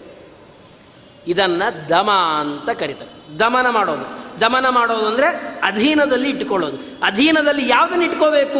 ಹೆಂಡರು ಮಕ್ಕಳನ್ನು ಅಧೀನದಲ್ಲಿ ಇಟ್ಕೊಂಡ್ರೆ ಎಷ್ಟು? ಬಿಟ್ಟರೆ ಎಷ್ಟು? ಆದರೆ ನಿಜವಾಗಿಯೂ ನಾವು ಯಾವುದನ್ನು ನಮ್ಮ ಅಧೀನದಲ್ಲಿ ಇಟ್ಕೋಬೇಕು ಅಂದರೆ ನಮ್ಮ ಇಂದ್ರಿಯಗಳನ್ನು ನಮ್ಮ ಅಧೀನದಲ್ಲಿ ಇಟ್ಕೋಬೇಕು. ಅದನ್ನು ದಮ ಅಂತ ಕರೆಯೋದು ದಮಃ ಇಂದ್ರಿಯ ನಿಗ್ರಹ. ನೀವು ಪ್ರಾಯಶಃ ನೋಡಿದ್ರು ನೋಡಿರ್ಬೋದು. ಕೆಲವರು ಎಷ್ಟು ಇಂದ್ರಿಯ ನಿಗ್ರಹ ಇರ್ತದೆ ಅಂದರೆ ಹಣಕ್ಕಾಗಿ ಇಂದ್ರಿಯ ನಿಗ್ರಹವನ್ನು ಮಾಡುವ ಜನರಿದ್ದಾರೆ. ಆದರೆ ದೇವರಿಗಾಗಿ, ಆತ್ಮೋದ್ಧಾರಕ್ಕಾಗಿ ಇಂದ್ರಿಯ ನಿಗ್ರಹ ಮಾಡೋಕ್ಕಾಗೋದಿಲ್ಲ. ಹಣ ಕೊಡ್ತೀನಿ ಅಂದರೆ ಇಂದ್ರಿಯ ನಿಗ್ರಹ ಮಾಡ್ತಾರೆ. ಈ ಮೈಸೂರು ಅಲ್ಲಿ ಕೆ ಆರ್ ಎಸ್ ಹತ್ರ ಹೋಗಬೇಕಾದ್ರೆ ಅಲ್ಲಿ ಒಬ್ಬ ವ್ಯಕ್ತಿ ನಿಂತಿರ್ತಾನೆ. ಅಥವಾ ದೊಡ್ಡ ದೊಡ್ಡ ಮಾಲ್ಗಳಲ್ಲಿ ಒಬ್ಬ ವ್ಯಕ್ತಿಗಳು ನಿಂತಿರ್ತಾರೆ. ಅವ್ರು ಹೆಂಗಿರ್ತಾರೆ ಅಂದರೆ ಹಿಂಗೆ ಕೈಯಲ್ಲಿ ಒಂದು ಬಿಲ್ಲ, ಒಂದು ಬಿಲ್ಲನ್ನು ಯಾವುದನ್ನು ಹಿಡ್ಕೊಂಡು ಹಿಂಗೆ ಸ್ಟ್ಯಾಂಡಾಗಿ ನಿಂತಿರ್ತಾರೆ. ಯಾರು ಎಷ್ಟೇ ಮಾತಾಡಿಸ್ರಿ, ಎಷ್ಟೇ ಚೇಷ್ಟೆ ಮಾಡಿ, ಎಷ್ಟೇ ನಗಿಸ್ರಿ, ಒಂಚೂರು ನಗೋದಿಲ್ಲ, ಒಂಚೂರು ಅಳ್ಳಾಡೋದಿಲ್ಲ. ಸ್ಥಿತಪ್ರಜ್ಞನಾಗಿ ನಿಂತ್ಕೊಂಡಿರ್ತಾನೆ. ಅವನು ಮನುಷ್ಯನೇ, ಉಸಿರಾಡ್ತಿರ್ತಾನೆ, ಎಲ್ಲ ಮಾಡ್ತಿರ್ತಾನೆ. ಆದರೆ ಯಾವ ಇಂದ್ರಿಯಗಳು ಹೊರಗೆ ಬಿಟ್ಟಿರೋದಿಲ್ಲ. ಎಲ್ಲ ಇಂದ್ರಿಯಗಳು ಅವನ ಮಾತನ್ನು ಕೇಳ್ತಾ ಇರ್ತವೆ. ಅವನು ಡ್ಯೂಟಿ ಮುಗೀತು ಅಂದರೆ ಎಂಟು ಅವರ್ ಡ್ಯೂಟಿ ಮುಗೀತು ಅಂದರೆ ಅವನು ಪಾಡ ಅವನ ಮನೆಗೆ ಹೋಗ್ತಾನೆ. ದೂರದಿಂದ ನೋಡ್ಬೇಕಾದ್ರೆ ಗೊಂಬೆ ನಿಂತಂಗೆ ನಿಂತಿರ್ತಾನೆ, ಆದರೆ ಅವನು ಮನುಷ್ಯ. ಎಲ್ಲ ಇಂದ್ರಿಯಗಳ ತನ್ನ ಹತೋಟಿಲಿಟ್ಟು ಯಾರೋ ಹಣವನ್ನು ಕೊಡ್ತಾರೆ ಅನ್ನೋದಕ್ಕಾಗಿ ಎಲ್ಲ ಇಂದ್ರಿಯಗಳನ್ನು ಹತೋಟಿಯಲ್ಲಿಟ್ಟುಕೊಂಡು ಒಂದೇ ಕಡೆ ಗಮನವನ್ನು ಕೊಡೋಕ್ಕಿಂತಲೂ ಭಗವಂತ ನಮ್ಮನ್ನು ರಕ್ಷಣೆ ಮಾಡ್ತಾನೆ. ದೇವರು ನಮಗೆ ಅನುಗ್ರಹವನ್ನು ಮಾಡ್ತಾನೆ. ಆ ಭಗವಂತನಿಗಾಗಿ ಈ ಎಲ್ಲ ಇಂದ್ರಿಯಗಳನ್ನು ಉಪಯೋಗಿಸ್ಬೇಕು. ಇದು ದೇವರು ಕೊಟ್ಟದ್ದು ಅನ್ನುವ ಅನುಸಂಧಾನವನ್ನು ಮಾಡಿ ಇಂದ್ರಿಯ ನಿಗ್ರಹವನ್ನು ಮಾಡಿದ್ರೆ ಭಗವಂತ ಅದಕ್ಕಾಗಿ, ದುಡ್ಡಿಗಾಗಿ, ಆ ಯಾರೋ ಒಬ್ಬ ವ್ಯಕ್ತಿಯನ್ನು ಸಂತೋಷಪಡಿಸೋದಕ್ಕಾಗಿ ಅದನ್ನು ಮಾಡಬಾರದು. ಭಗವಂತನ ಪ್ರೀತಿಯನ್ನು ಸಂಪಾದನೆ ಮಾಡೋದಕ್ಕೆ ಎಲ್ಲ ಇಂದ್ರಿಯಗಳನ್ನು ನಿಗ್ರಹ ಮಾಡಿ ಭಗವಂತನ ಕಡೆ ಇಡೋದೇ ದಮಃ ಅದನ್ನು ಕೊಟ್ಟವನು ನಾನೇ. ಇದು ಋಷಿ ಮುನಿಗಳಲ್ಲಿ ಇರ್ತದೆ ಋಷಿಗಳು, ಮುನಿಗಳು ಇಂದ್ರಿಯಗಳನ್ನು ನಿಗ್ರಹ ಮಾಡಿ ಭಗವಂತನ ಕಡೆಯಲ್ಲೇ ಇಟ್ಟಿರ್ತಾರೆ. ಯಾವಾಗ್ಯೂ. ಆದ್ದರಿಂದ ಎಂತಹ ದಮವನ್ನು ಕೊಟ್ಟವನು ನಾನೇ. ಶಮ.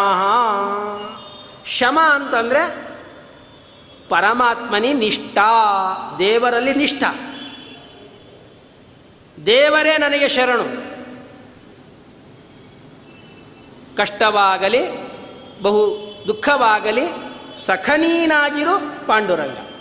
ಕಷ್ಟ ಬರಲಿ, ದುಃಖ ಬರಲಿ, ಯಾವುದೇ ವಿಧವಾದ ತೊಂದರೆಗಳಾದರೂ ಕೂಡ ಭಗವಂತನನ್ನು ಬಿಡದಲೇ, ಭಗವಂತನಲ್ಲೇ ನಿಷ್ಠ, ಭಗವಂತನಲ್ಲೇ ಶ್ರದ್ಧಾ, ದೇವರಲ್ಲೇ ಭಕ್ತಿ ಏನಿದೆ, ಅದನ್ನು ಶಮ ಅಂತ ಕರೀತಾರೆ.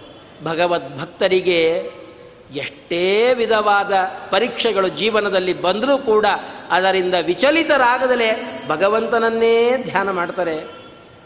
ಇಂತಹ ಶ್ರದ್ಧೆಯನ್ನು ಕೊಟ್ಟವನು ನಾನೇ. ಶಮೋ ಮನ್ನಿಷ್ಠತಾ ಬುದ್ಧೇಹೇ ದಮಃ ಇಂದ್ರಿಯ ನಿಗ್ರಹ.